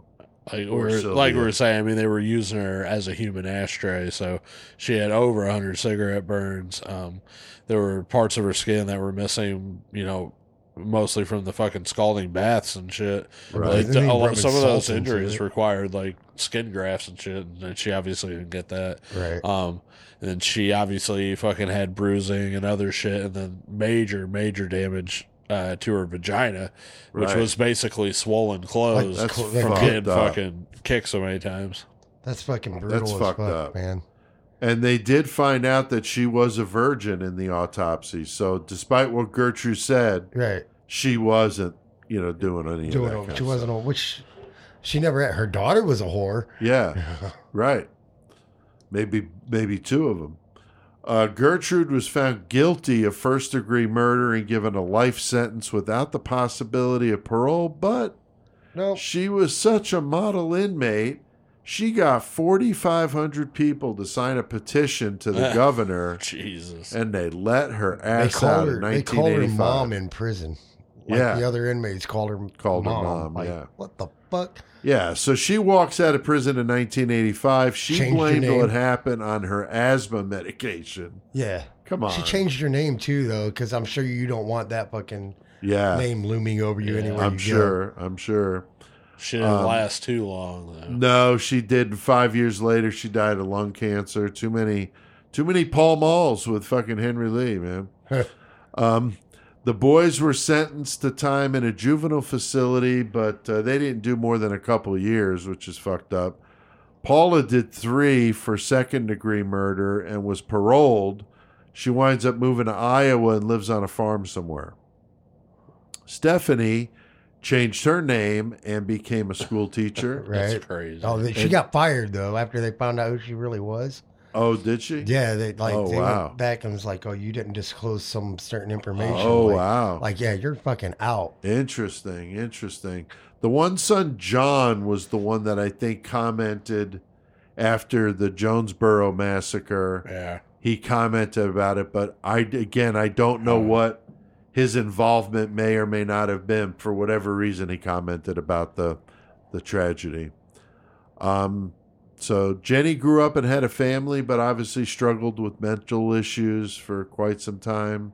Who wouldn't? Um, yeah, exactly. I mean, I guess Gertrude. Like, right. like when uh, she got released on parole and shit. Like she's like, I don't remember what happened. I was influenced on drugs. or Right. whatever. Like, dude. Yeah, that's kind of hard exactly to fucking say. happened. Three months of this shit. Yeah. This isn't like a night you passed out drunk and Right, didn't remember right. what happened. Yeah, this I is don't. three months of some sadistic fucking shit. Definitely one of the most disturbing cases of abuse I've ever heard. Uh, makes it that much worse that Sylvia was a teenager and obviously not deserving of such horrific treatment. No, So, she was trying to look, just live a good life, and life just wasn't good to her. No, no. And I think Gertrude and her brood definitely got off way too easy. Oh, I definitely think that. So, anything to add to this one, guys? Did we cover old Gertie Baniszewski well enough? Oh yeah. Just don't, Alright. just don't do things like that. No, man. and when I say that, up. don't bang somebody like Gertie. No, no, please don't. Um, I did my research with this one, watching a couple good documentaries on YouTube. There was one called The Slow Death of Sylvia Likens that was very good. Uh, the book I got, uh, House of Evil by John Dean, I only read some segments of it, but it is good, it seems. Um, but I bought it a while back and I just hadn't had a chance to read it. Um, also, I always love Murderpedia. There was some really good shit on her on there. Yeah. So that's a good source if you're interested because lots of articles written about the before, the during, and the after. Pretty Right, interesting. Um, there's not a ton of stuff out there, but there are things if you want to find it. The biggest challenge is to spell the last name right. Yeah, So because it's That's uh, it's a tough one. tough. with this case too, probably like because the there's a couple movies out that's based on this. Girl Next Door, Jack Right. Ketchum wrote the book, and then American Crime. Did you watch that? yeah, last and night? I did watch that, but I had Chris come over last night. We watched The Girl Next Door, which you know it's not fucking fully based on. I, I mean, it's not fully Based- factual, Right. but it shows it's dark as fuck, and like Yeah, you you feel the terror that this girl goes through. Oh yeah. But I'm pretty sure that that's also the reason that I might have first fucking got interested in the case because I read the book, got the movie, and then I'm like, damn, based off you know a case, I had to look it up. Right. But uh, And once you look it up, it's like, oh my fucking yeah, god. so if anybody's like off. interested, like I don't recommend if you're a female. I- I don't think females like that movie too Corey was much. sitting there watching No. it with It's- it's brutal. She's like, what the fuck? but dude? it is a really good movie, and it does fucking have a lot, you know, that shows like a lot that happened with this. And then American Crime is also one that's like a lot closer to the factual part of it, but it's not like brutal like the other one. But right. it's you know The something to watch. collector was kind of like The that. collector, yes, that one, yes, too. I'll agree. So uh, next week, guys, we're going to be doing another fucked up female, Keeping these ladies going. keeping Oh, it going. Yeah. We're hoping we can get our buddy Tex in on Maybe this we'll one. see what happens. Yeah, Tex is on a case, so uh, we're Like going to legit see if we can get him in here. But we got another nasty bitch, fucking Genene Jones, man, a nurse killing infants in the hospital. Absolutely sick, very twisted, and she is definitely a brutal kids. bitch. And Tex has had some experience dealing with her, I believe, uh, at the prison she's at in Texas. So Yeah. I'm hoping we can get Tex on here to talk to us about that. Joey, any good page a day for us? I do. I got a couple. Uh, it's really short this week, and that's because they go off on a fucking tangent. So next week will be a bigger one. Okay. And what I'm gonna be talking about next week, they do almost the whole fucking week through, is about the uh, the Anthill Kids cult. oh, that's I know that one. So yeah, I. That's that- a good one. We That's a really do that interesting case. So that's, That's really horrible. cool that I've got a lot to go on. So that next week for Page a Day is just going to be that, and then this week I've only got these two, but they're they're pretty classic. Okay. Uh, one's a little more educational, one's a little, you know funny. So the first one, they're talking about the the, the Charles Lindbergh kid, kidnapping, Right. Whenever his uh, son was kidnapped. So this was obviously it was called the crime of the century. At the time. That It was a speculative case. But of course, whenever you got a case like that, of course, fucking years and years later, whenever you have more, uh, you know, forensic fucking data and analysis at your fingertips, you can you can you know decipher a few different things. So this is uh, they're talking about the Charles Lindbergh case, and they're asking, was this possibly an inside job, which is you know speculation of conspiracy theorists in the Right. story. Right. So they're talking about um, when it happened was 1932 on March 1st, whenever the Lindbergh baby was kidnapped and killed. Crime of the century, like I said. 80 years later, there's a history professor. His name's Lloyd C. Gardner, and he proposed a theory, and he was like, what if Lindbergh himself may have been involved in the crime? And he was saying that Charles Lindbergh's belief in social Darwinism and eugenics, also his later Nazi sympathies, and he had affairs with three German women with whom he fathered a total of seven children as possible motives. Uh, Charles Jr., the baby, he was a sickly child. He had a rickets like condition. He had a vitamin D deficiency that required a sun lamp to be kept cribside the whole time. Really? Oh wow. Uh, he had hammer toes, he had an oversized cranium, and he had unfused skull bones. Now, these are conditions that Lindbergh, he kept all this shit hitting until after the kidnapping. Uh, Lindbergh himself took control of many aspects of the investigation, and he isolated household staff who may have known about the boy's conditions. And whenever the body was found, Lindbergh, he had him cremated before an autopsy could ever be fucking shit. performed. Oh, So, wow. God damn. uh, the night of the kidnapping was the only time that Lindbergh had ever missed a speaking engagement ever. Uh, he had said he had come straight home from work inadvertently. He just happened to do it. And it was the only time he had ever done it. So they're asking, was this coincidence, or do you think he was deliberately there to help Richard Hauptmann, who was the man, you know, who was convicted of stealing the baby, right, right. Uh, but maybe helping him with the abduction by distracting everyone else so that he could get up to Charles Jr.'s room and steal him. Wow. So uh, it's still an ongoing investigation that this professor is looking into, but it's an interesting, you know, angle for it. That is fucking nuts. All right, Yeah, I didn't know this kid had all the birth defects. right, yeah. So, uh, okay, so this is the other one that I got, and this is about uh, carrier pigeons. Oh, cool. So in 2017, a Kuwaiti customs official on the border of Iraq he detained a homing pigeon that had been carrying a mini backpack filled with 178 ketamine pills. So law enforcement knew that pigeons were being used to smuggle drugs, but this was the first time that they had ever actually caught one. Uh, so pigeons, which can you know home in from more than a thousand miles away at an average of speed of sixty miles an hour. So you take these things away from where they're from. You fucking give them whatever you want to put on them. This is how people did it way back in the Right, day too. A right. message or whatever. messenger pigeons, You yeah. put them up in the air. The pigeon's going to go back to where it's Right, from. right. So that's how you get your message back. So they've been, you know, been used since the Roman times to carry messages, like I was saying. Uh, more recently, they've been recognized for their ability to carry lightweight, high value narcotics. Oh, wow. In 2011, a Colombian police discovered a pigeon struggling to get over a high prison wall because it was weighed down with packages of cocaine and marijuana. God damn. A pigeon carrying the same goods made its way into a Costa Rican prison in 2015, but was also discovered by the prison guards. So, carrier pigeons still being used How, uh, for how did the pigeon get from the prison to where they got to go to get the drugs?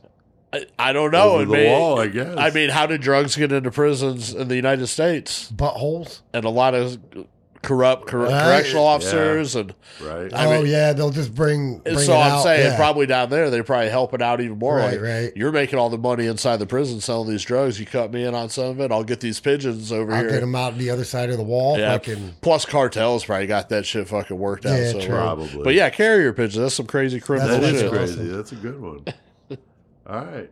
Was that it? Yep, that's it. All right. It's really short. Like I said, next week we're gonna do the Ant Hill Club, or the Ant Hill Kids Ant Hill Kids. cult. It's hard. To, it's like it a is. tongue It's a fucked up one. well, we have done our fair share of murdering tonight. I think it's time to crank up some metal. And Joey, what the fuck do we need to do? Let's get our metal Just on. because CK has passed on, he's not done educating the masses. CK will forever be the great metal motherfucker. We're here to stomp poser ass and eradicate the planet of their kind. CK has passed the torch to us, and we will forge the fuck on. In CK's name, we will bestow metal knowledge upon all of you. Hell yeah. CK, the yeah. great metal motherfucker. fuck All yeah, right. dude. Well, Chris, we're in metal, and you got the horns Yeah. tonight. I passed the horns to you. I got the horns right here. Fuck yeah, all three of those Fuck goat yeah. horns there.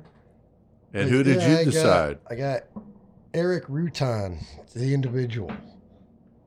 So yeah, I did a little bit of it because I personally didn't know a whole lot about him either. I just knew that he played some bands that are well known or whatever. But, Right. so I just went in and like got basically like his music career and shit and That's cool. whatnot. So like, i but he was born uh, June tenth in nineteen seventy one. Fucking coming from Jersey. Fuck yeah, dude. Okay. but uh, like his first when he started his metal career, like uh, playing in bands, whatever. His first band was called uh, Ripping Corpse, which is fucking Nice. pretty dope, like that. But and they they only recorded one album in uh, 1991 called uh, "Dreaming with the Dead," which I never got. I ne- didn't get a chance to listen to because I didn't even know he was in fucking band called Ripping Corpse. Did you, Joey?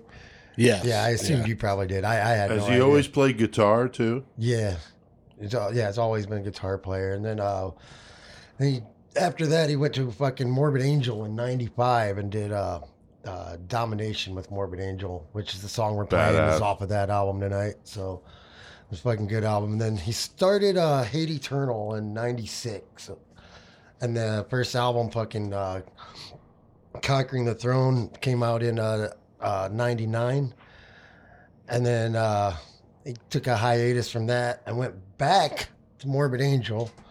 Like he, he did Morbid Angel a few fucking times. Yeah. That's cool. Uh, yeah, he went back to Morbid Angel after uh, he started Eternal to do uh, Gateways to Annihilation, recorded that with him.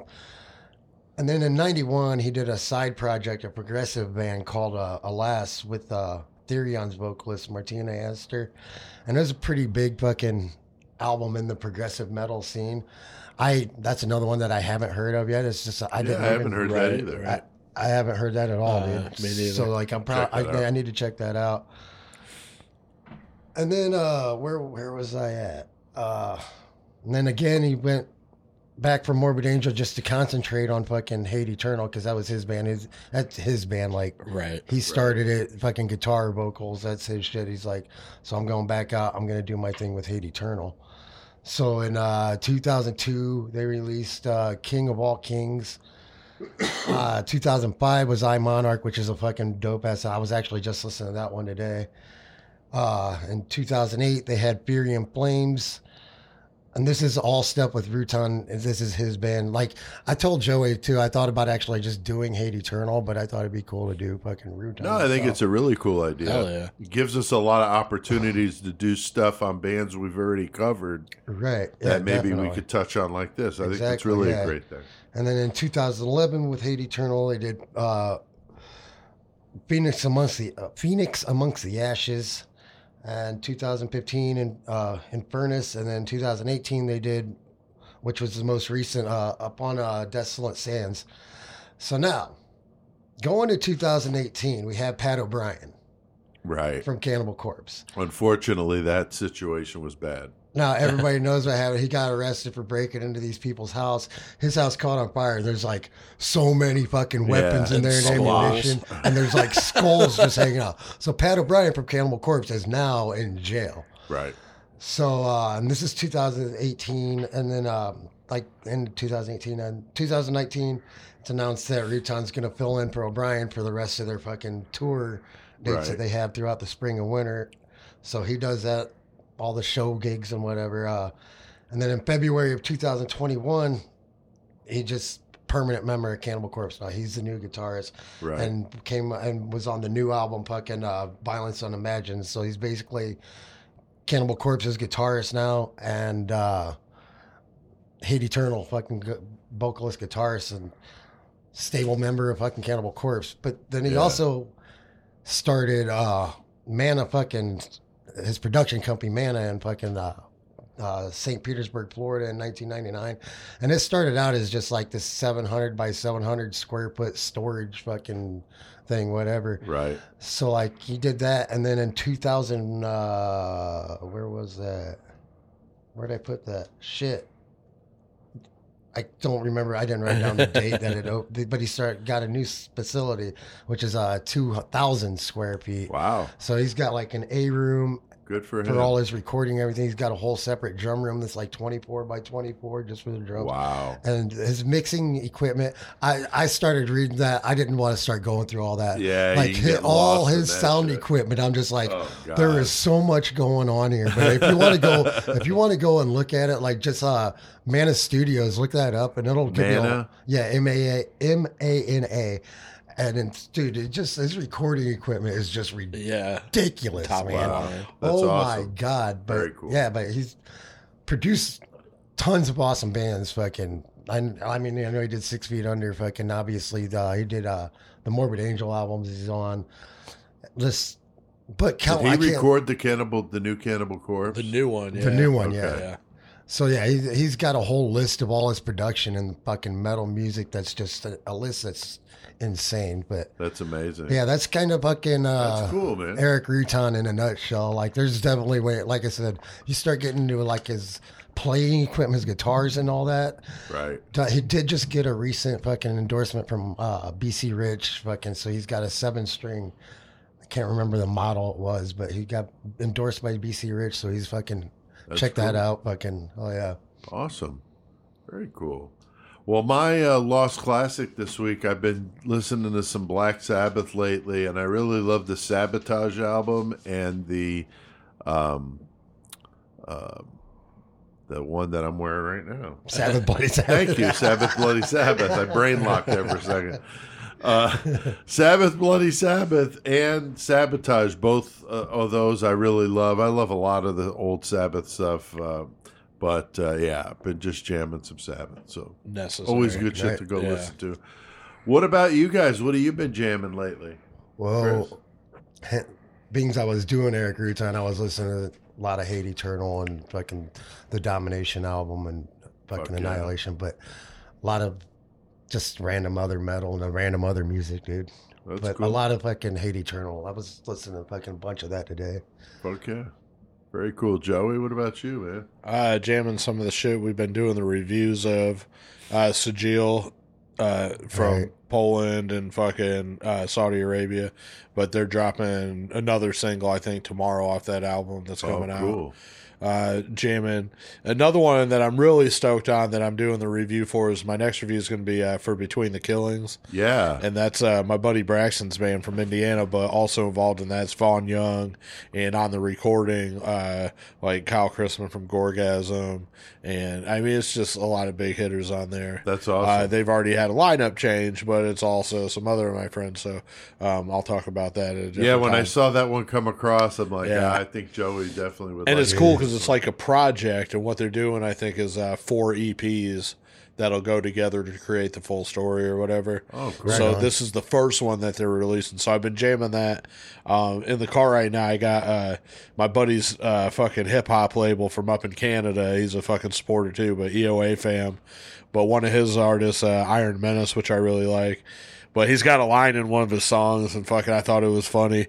And I was probably, I'll probably steal and use it in a Goremonger song. But he's like, uh, he's like, I'm a bad motherfucker, like dude who's fucking Casey Anthony. And I was like, dude, that's so fucking good. Oh god. That's a bad motherfucker. yeah, yeah. Jesus. But uh, yeah, so I've just been jamming a few random things. So That's cool. I've been jamming the Sabbath stuff as I mentioned. Also, new Jungle Rot, Yep. fucking kick ass. Yeah. Call to Arms. New Misery Index is fucking brutal. hell yeah, And also another UK band called Dishonor the Crown. Definitely Nice. like those guys. Kind of Slayerish, um, with a kind of a yeah, it's different. It, it's good stuff though. I really like them. And bands, if you're in a metal band, send us your stuff. We'll check it out. If we like it, we might play it and might do a review of it. Might put you on the show, might not. You know, we'll check it out though. Pete at some interviews, get it out there. murdermetalmayhem.com. Yeah, maybe do some interviews with you. Yeah, whatever. we'll we'll check you out. So please send us your stuff. And uh, if you want to go old school and send it to the PO box, that's Murder Metal Mayhem, PO Box five five four, Hayworth, Illinois six one seven four five. Stickers are always welcome. Fuck yeah, they I are. want to throw some of those in. We'll put them on the table. All right, Joey, you have the horns next, and uh, I know who you're going to do. What, yeah. uh, I've I've already told. So if our faithful listeners have been listening, they know. But right. next week uh, I'm going to do uh, Crotch Ripper. Fuck yeah. which is our buddies, but they're a band from here in uh, the Quad Cities, Illinois. And along with that episode, I did an interview with Alex from Crotch Ripper. So Yeah. we'll, we'll have both of those available for you. Yeah, that's awesome. That'll be next week. So that'll like be cra- like the whole crotch ripper. I'm wearing the crotch ripper shirt. Like today at work, I fucking I wore it to because you can't read it anyway, dude. Point being, dude's like, so does that shirt have co- some kind of meaning, or is it just like a random ink blot that you got to try and find right. stuff in? And I explained That's it to him. He's like, oh. Okay, I was Get like, it's a, I was like, it's a death metal thing. He's like, oh, I figured with the name Crotch Ripper. All right. Speaking of ripping crotches, you can do that in the 666 Club if Fuck you yeah, want. you can. Uh, you can do whatever you want. You're a Patreon supporter. Uh, we appreciate that. Uh, you can check out that Manson family episode Fuck that yeah. we did if you want to join up. And uh, there's no other way to hear it right now. Plus interviews, full interviews. You get the episodes a day early. It's just three bucks a month. I mean, it's nothing. It's not that bad. So go to the episode description, please, and join the 666 Club. We got a discount on the merch. You get ten percent That's off, right. and we still got some of the shirts. We got the zombie ones that Gaither did. That still got CK on them. Yeah, and the old school ass shirt with just you and Chris on. it. A yeah, couple yeah, of we still got some of Uh, those. so- activity book. Like we got some shit. So Yeah, they're going to be in the new store that's going to be online. The webmaster Jeremy's working on it, and so we're hoping here by the end of the month we got a brand new website to tell you about. All right, well, I think we have done plenty of metal tonight. So, Chris, what the fuck do we need to do? Let's get our mayhem on.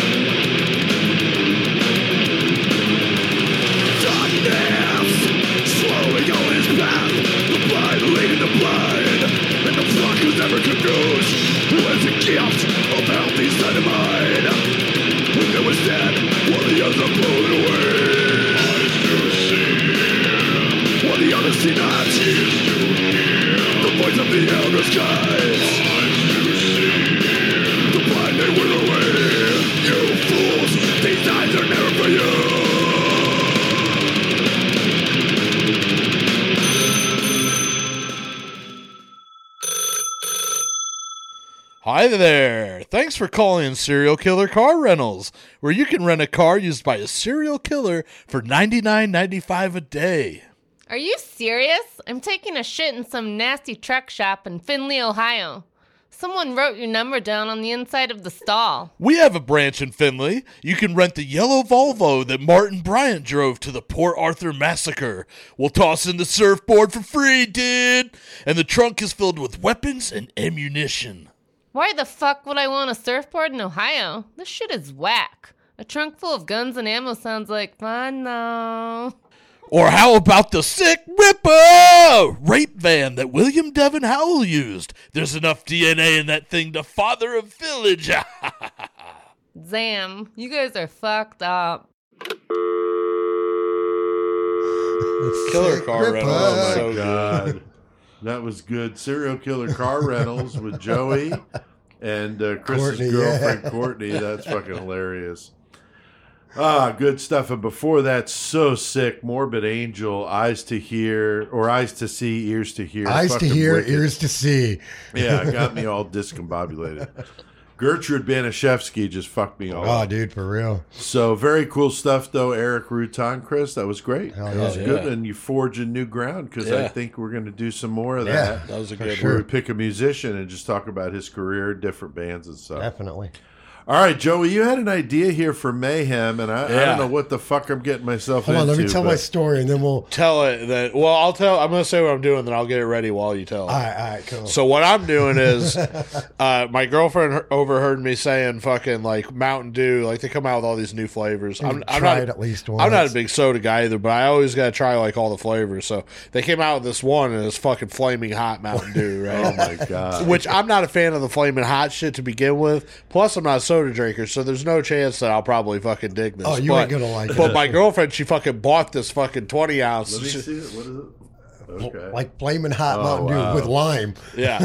So so I'm gonna God, fucking I'm, I'm gonna split this 20 ounce bottle between me, Chris, and Pete. And oh god! while Chris is telling this story, we're gonna fucking drink this shit. Oh, This is our product review from Murder Metal I guess Man. if we could eat uh, uh, fucking Vegemite, Vegemite. There's some right here, man. and you know what too is uh I figured I normally I probably would have did this with our Pop Tarts, but I thought the fucking taste would have fucking Yeah, been so gross together you that fucking- Yeah. we couldn't You ruin ruin the Pop yeah, I had to Tarts, give man. it another fucking segment before we could drink is it. this like a Malort thing? that think? might be. It might be. Man, that's that's probably closer to You're the putting a lot in those fucking glasses, man. Oh, you? I, I probably ain't gonna drink all. Well, see how it tastes. Chris, maybe you dig it, man. I don't know. might, dude. All right, but here's my story. So just over the weekend, any of you listeners that know may remember that I uh, have recently lost my teeth, so I don't have any.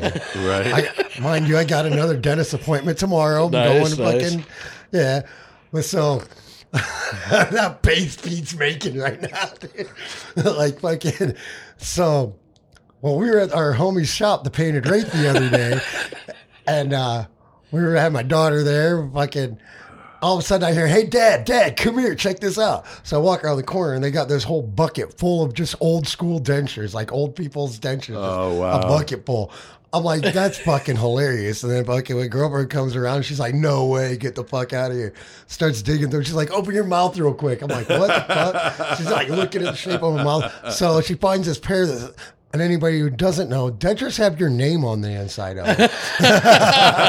they have your name on them. So you were to pick like So- sugar babes out of Oh the yeah, no, it said fucking Larson. Should said Larson. Like mine had my first and last name. This one just said Larson.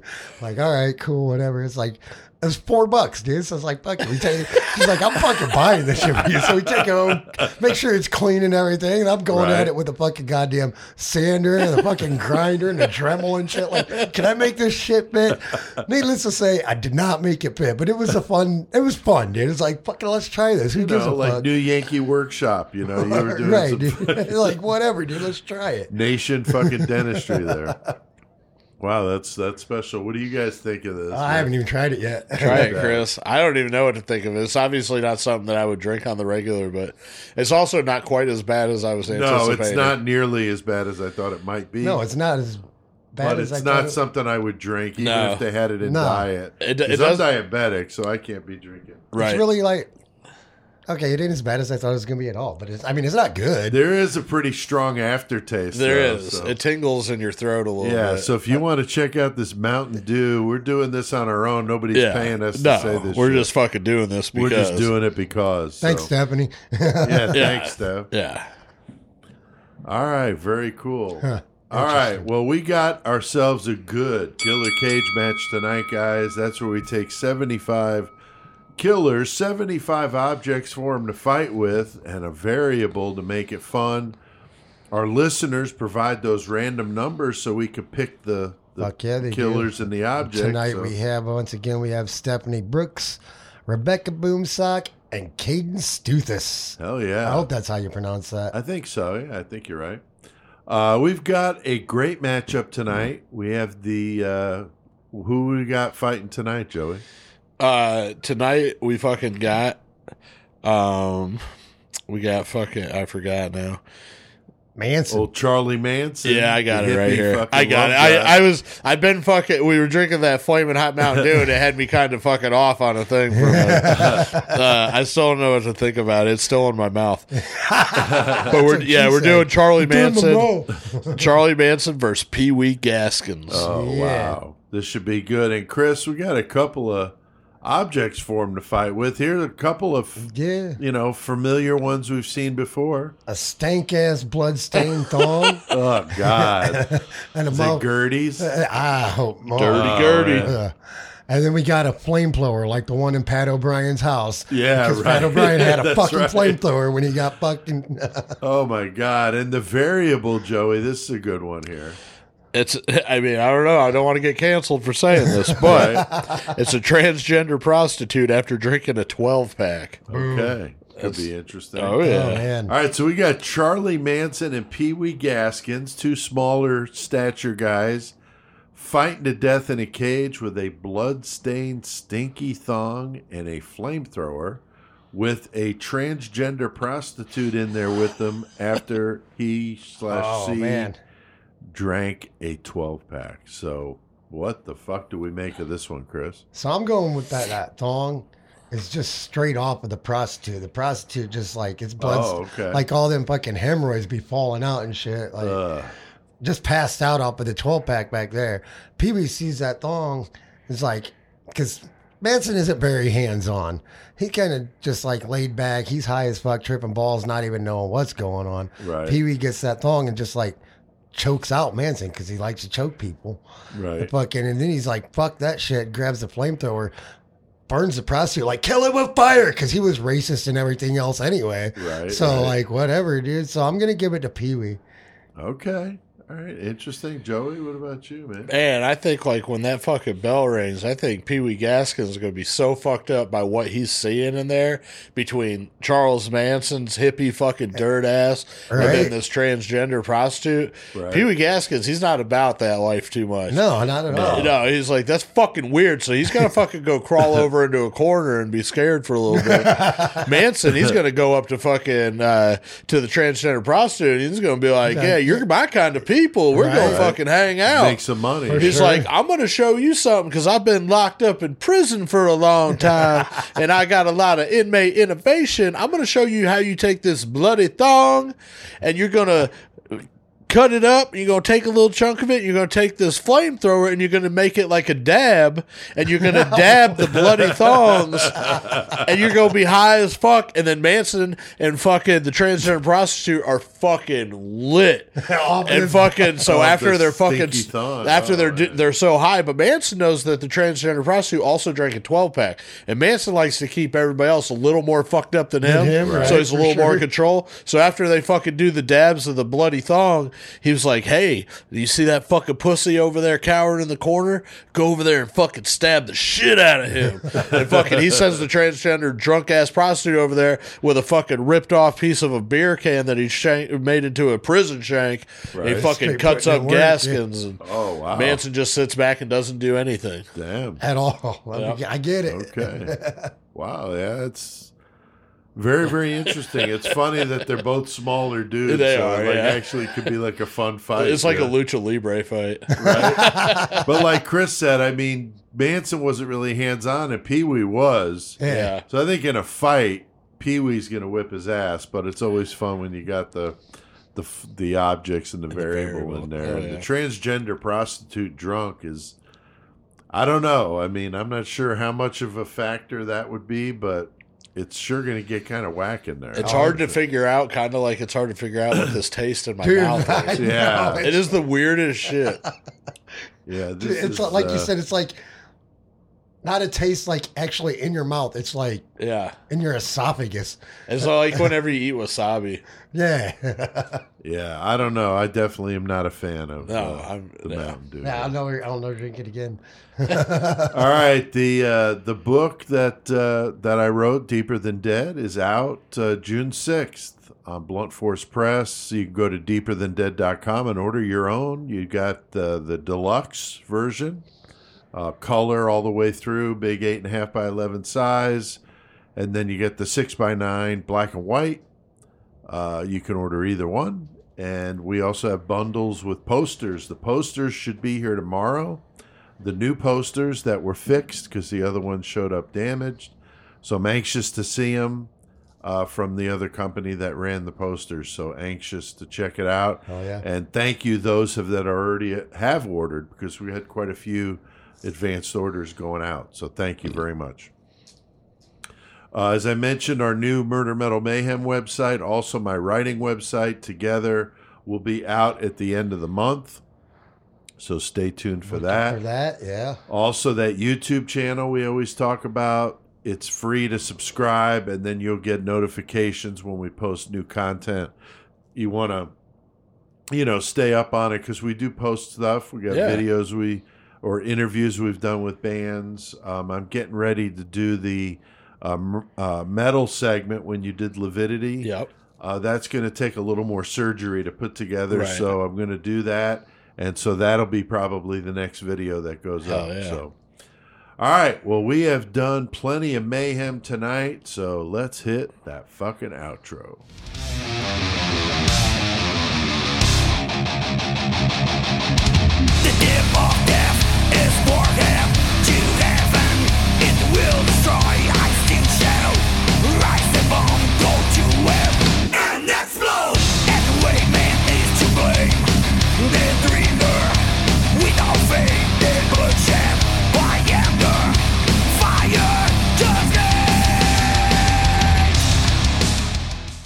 Hell yeah, Korzus. Korzus, dude. Brazilian band. Uh, definitely dig those guys. The song called Devil's Head. Definitely a good band. We did an interview with the Yes, sir. guitarist, Antonio. That was yeah. really cool. All right, Joey, we had some good bumper music tonight. We did, and fucking. Unfortunately, I'm over here slacking again on. I'm doing. but I know we fucking played uh, Morbid Angel with the Erik Rutan, and what else did we have? We just tonight? played some Korzus, Korzus and then and before the Divine first one we did Divine Chaos. Divine Chaos. That's what I could not remember. I know. I had a hard time remembering the name as well. I, really I'm dig telling you, this guys. fucking Mountain Dew's got me so fucked up. I'm just not paying attention. I, I'm thinking that if you want to get instant heartburn, if you mix this with Fireball, Oh my God, Or dude. flaming hot Cheetos or uh, something. All three at the same oh, time. Oh, a. Dude, shake. I couldn't even imagine Let's this. make Michael do that man. and Fuck. videotape it. Yeah, that'd be cool. yeah, that'd be great. Uh, Chris, who does the uh, metal intro music? Fucking Crysix out Hell there. yeah. Fuck yeah. Murder Metal Mayhem intro by Low Fucking Twelve. Low 12. Uh, thanks to everybody out there listening. Keep seeing the numbers here. Almost four thousand this four guys. this man, last let's hit that four thousand. really that would be Thank you. awesome. That'd be fucking dope. yeah, as fuck, so man. we appreciate you guys checking it Even out. if you listen to it more than once, Right. yeah. Tell people about it. Tell your grandma. I mean, she might like the Gertrude Baniszewski episode. we We'd love to have us some pipe They got gold in them.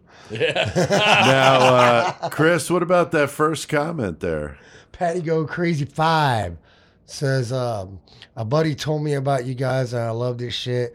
I have so many episodes to catch up on and every one is funnier than the last one. Great job. I live in Dallas but drive a semi, so I'm all over the fucking place.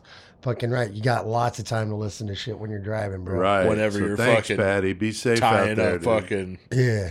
prostitutes and killing them. Yeah. In That's your right. semi. Dragging them behind the semi to grind their Yeah. face off.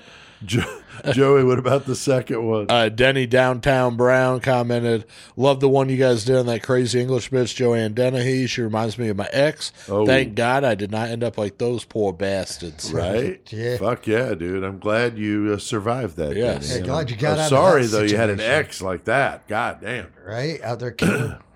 Allie Billings four four four comments. Uh, my husband and I listen in Boulder, Colorado, home of the Dank Buds. You guys are great. We both loved the Murder Mountain episode you did on 420. That was epic. So Hell yeah, very that was a good Thanks, one. Allie. All right, and Chris, that last one. uh, Bandy Go Handy six six six says, uh, "I live in Mexico and I like what I hear so far. More thrash metal, please." Hell yeah. Uh, yeah, I'm sure you'll get it. Yeah, definitely. I lean more the thrash side. You guys more the death grind, but I think we we have a lot of common bands that we dig, and uh, some maybe not so much, and that's what makes it fun and Hell yeah. and more well rounded of a show. I think so. All right. Well, big thanks to the guys again in Blasphemation from Fuck Tampa. So sick, death, grind metal. Um, they are our sponsor this month, so we appreciate that. They got the full length album. yeah, Phantasmagoria, Beyond Strange. Come check check it out. Definitely a cool title. dude. Yeah, Well, we got them to the end of the month, so next week I'll fucking uh, give a little more insight into more of the bands that are playing Tampa Death. Yeah, Fest, that's cool. Because they're part of that big Tampa Death Fest at the Brass Mug, Friday, September 30th to Sunday, October 2nd. That's in uh, Tampa. And so, yeah, next week we'll run down some of the bands Hell and talk yeah. a little bit more. So, very, very cool. And we'll link to Blasphemation in the episode description so you can find out more about it that way too. Support the underground, like we always say. All right, you can check out murdermetalmayhem.com to listen to all the past episodes. You can like us on Facebook, follow us on Twitter, and subscribe to that YouTube channel.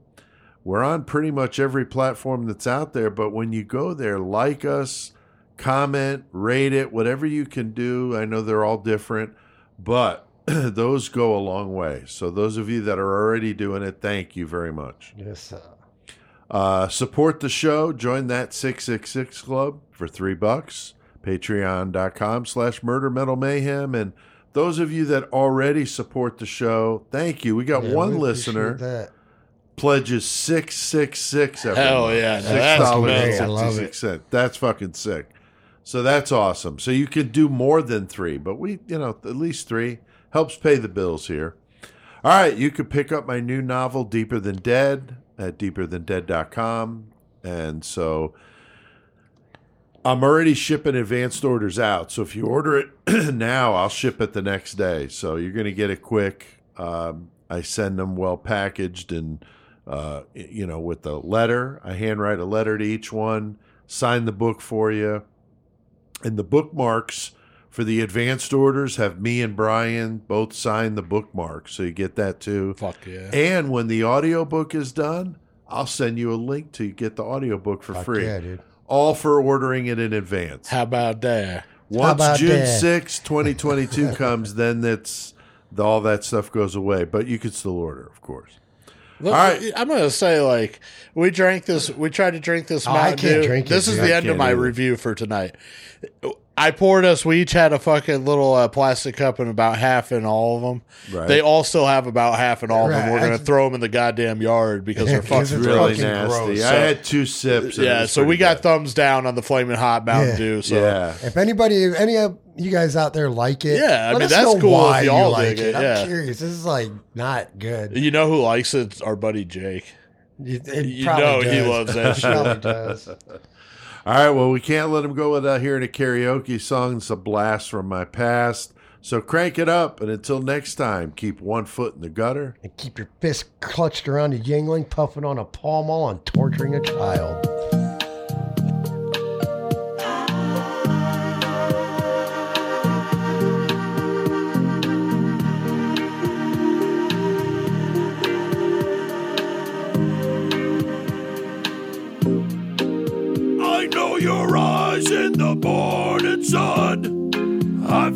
judge me in the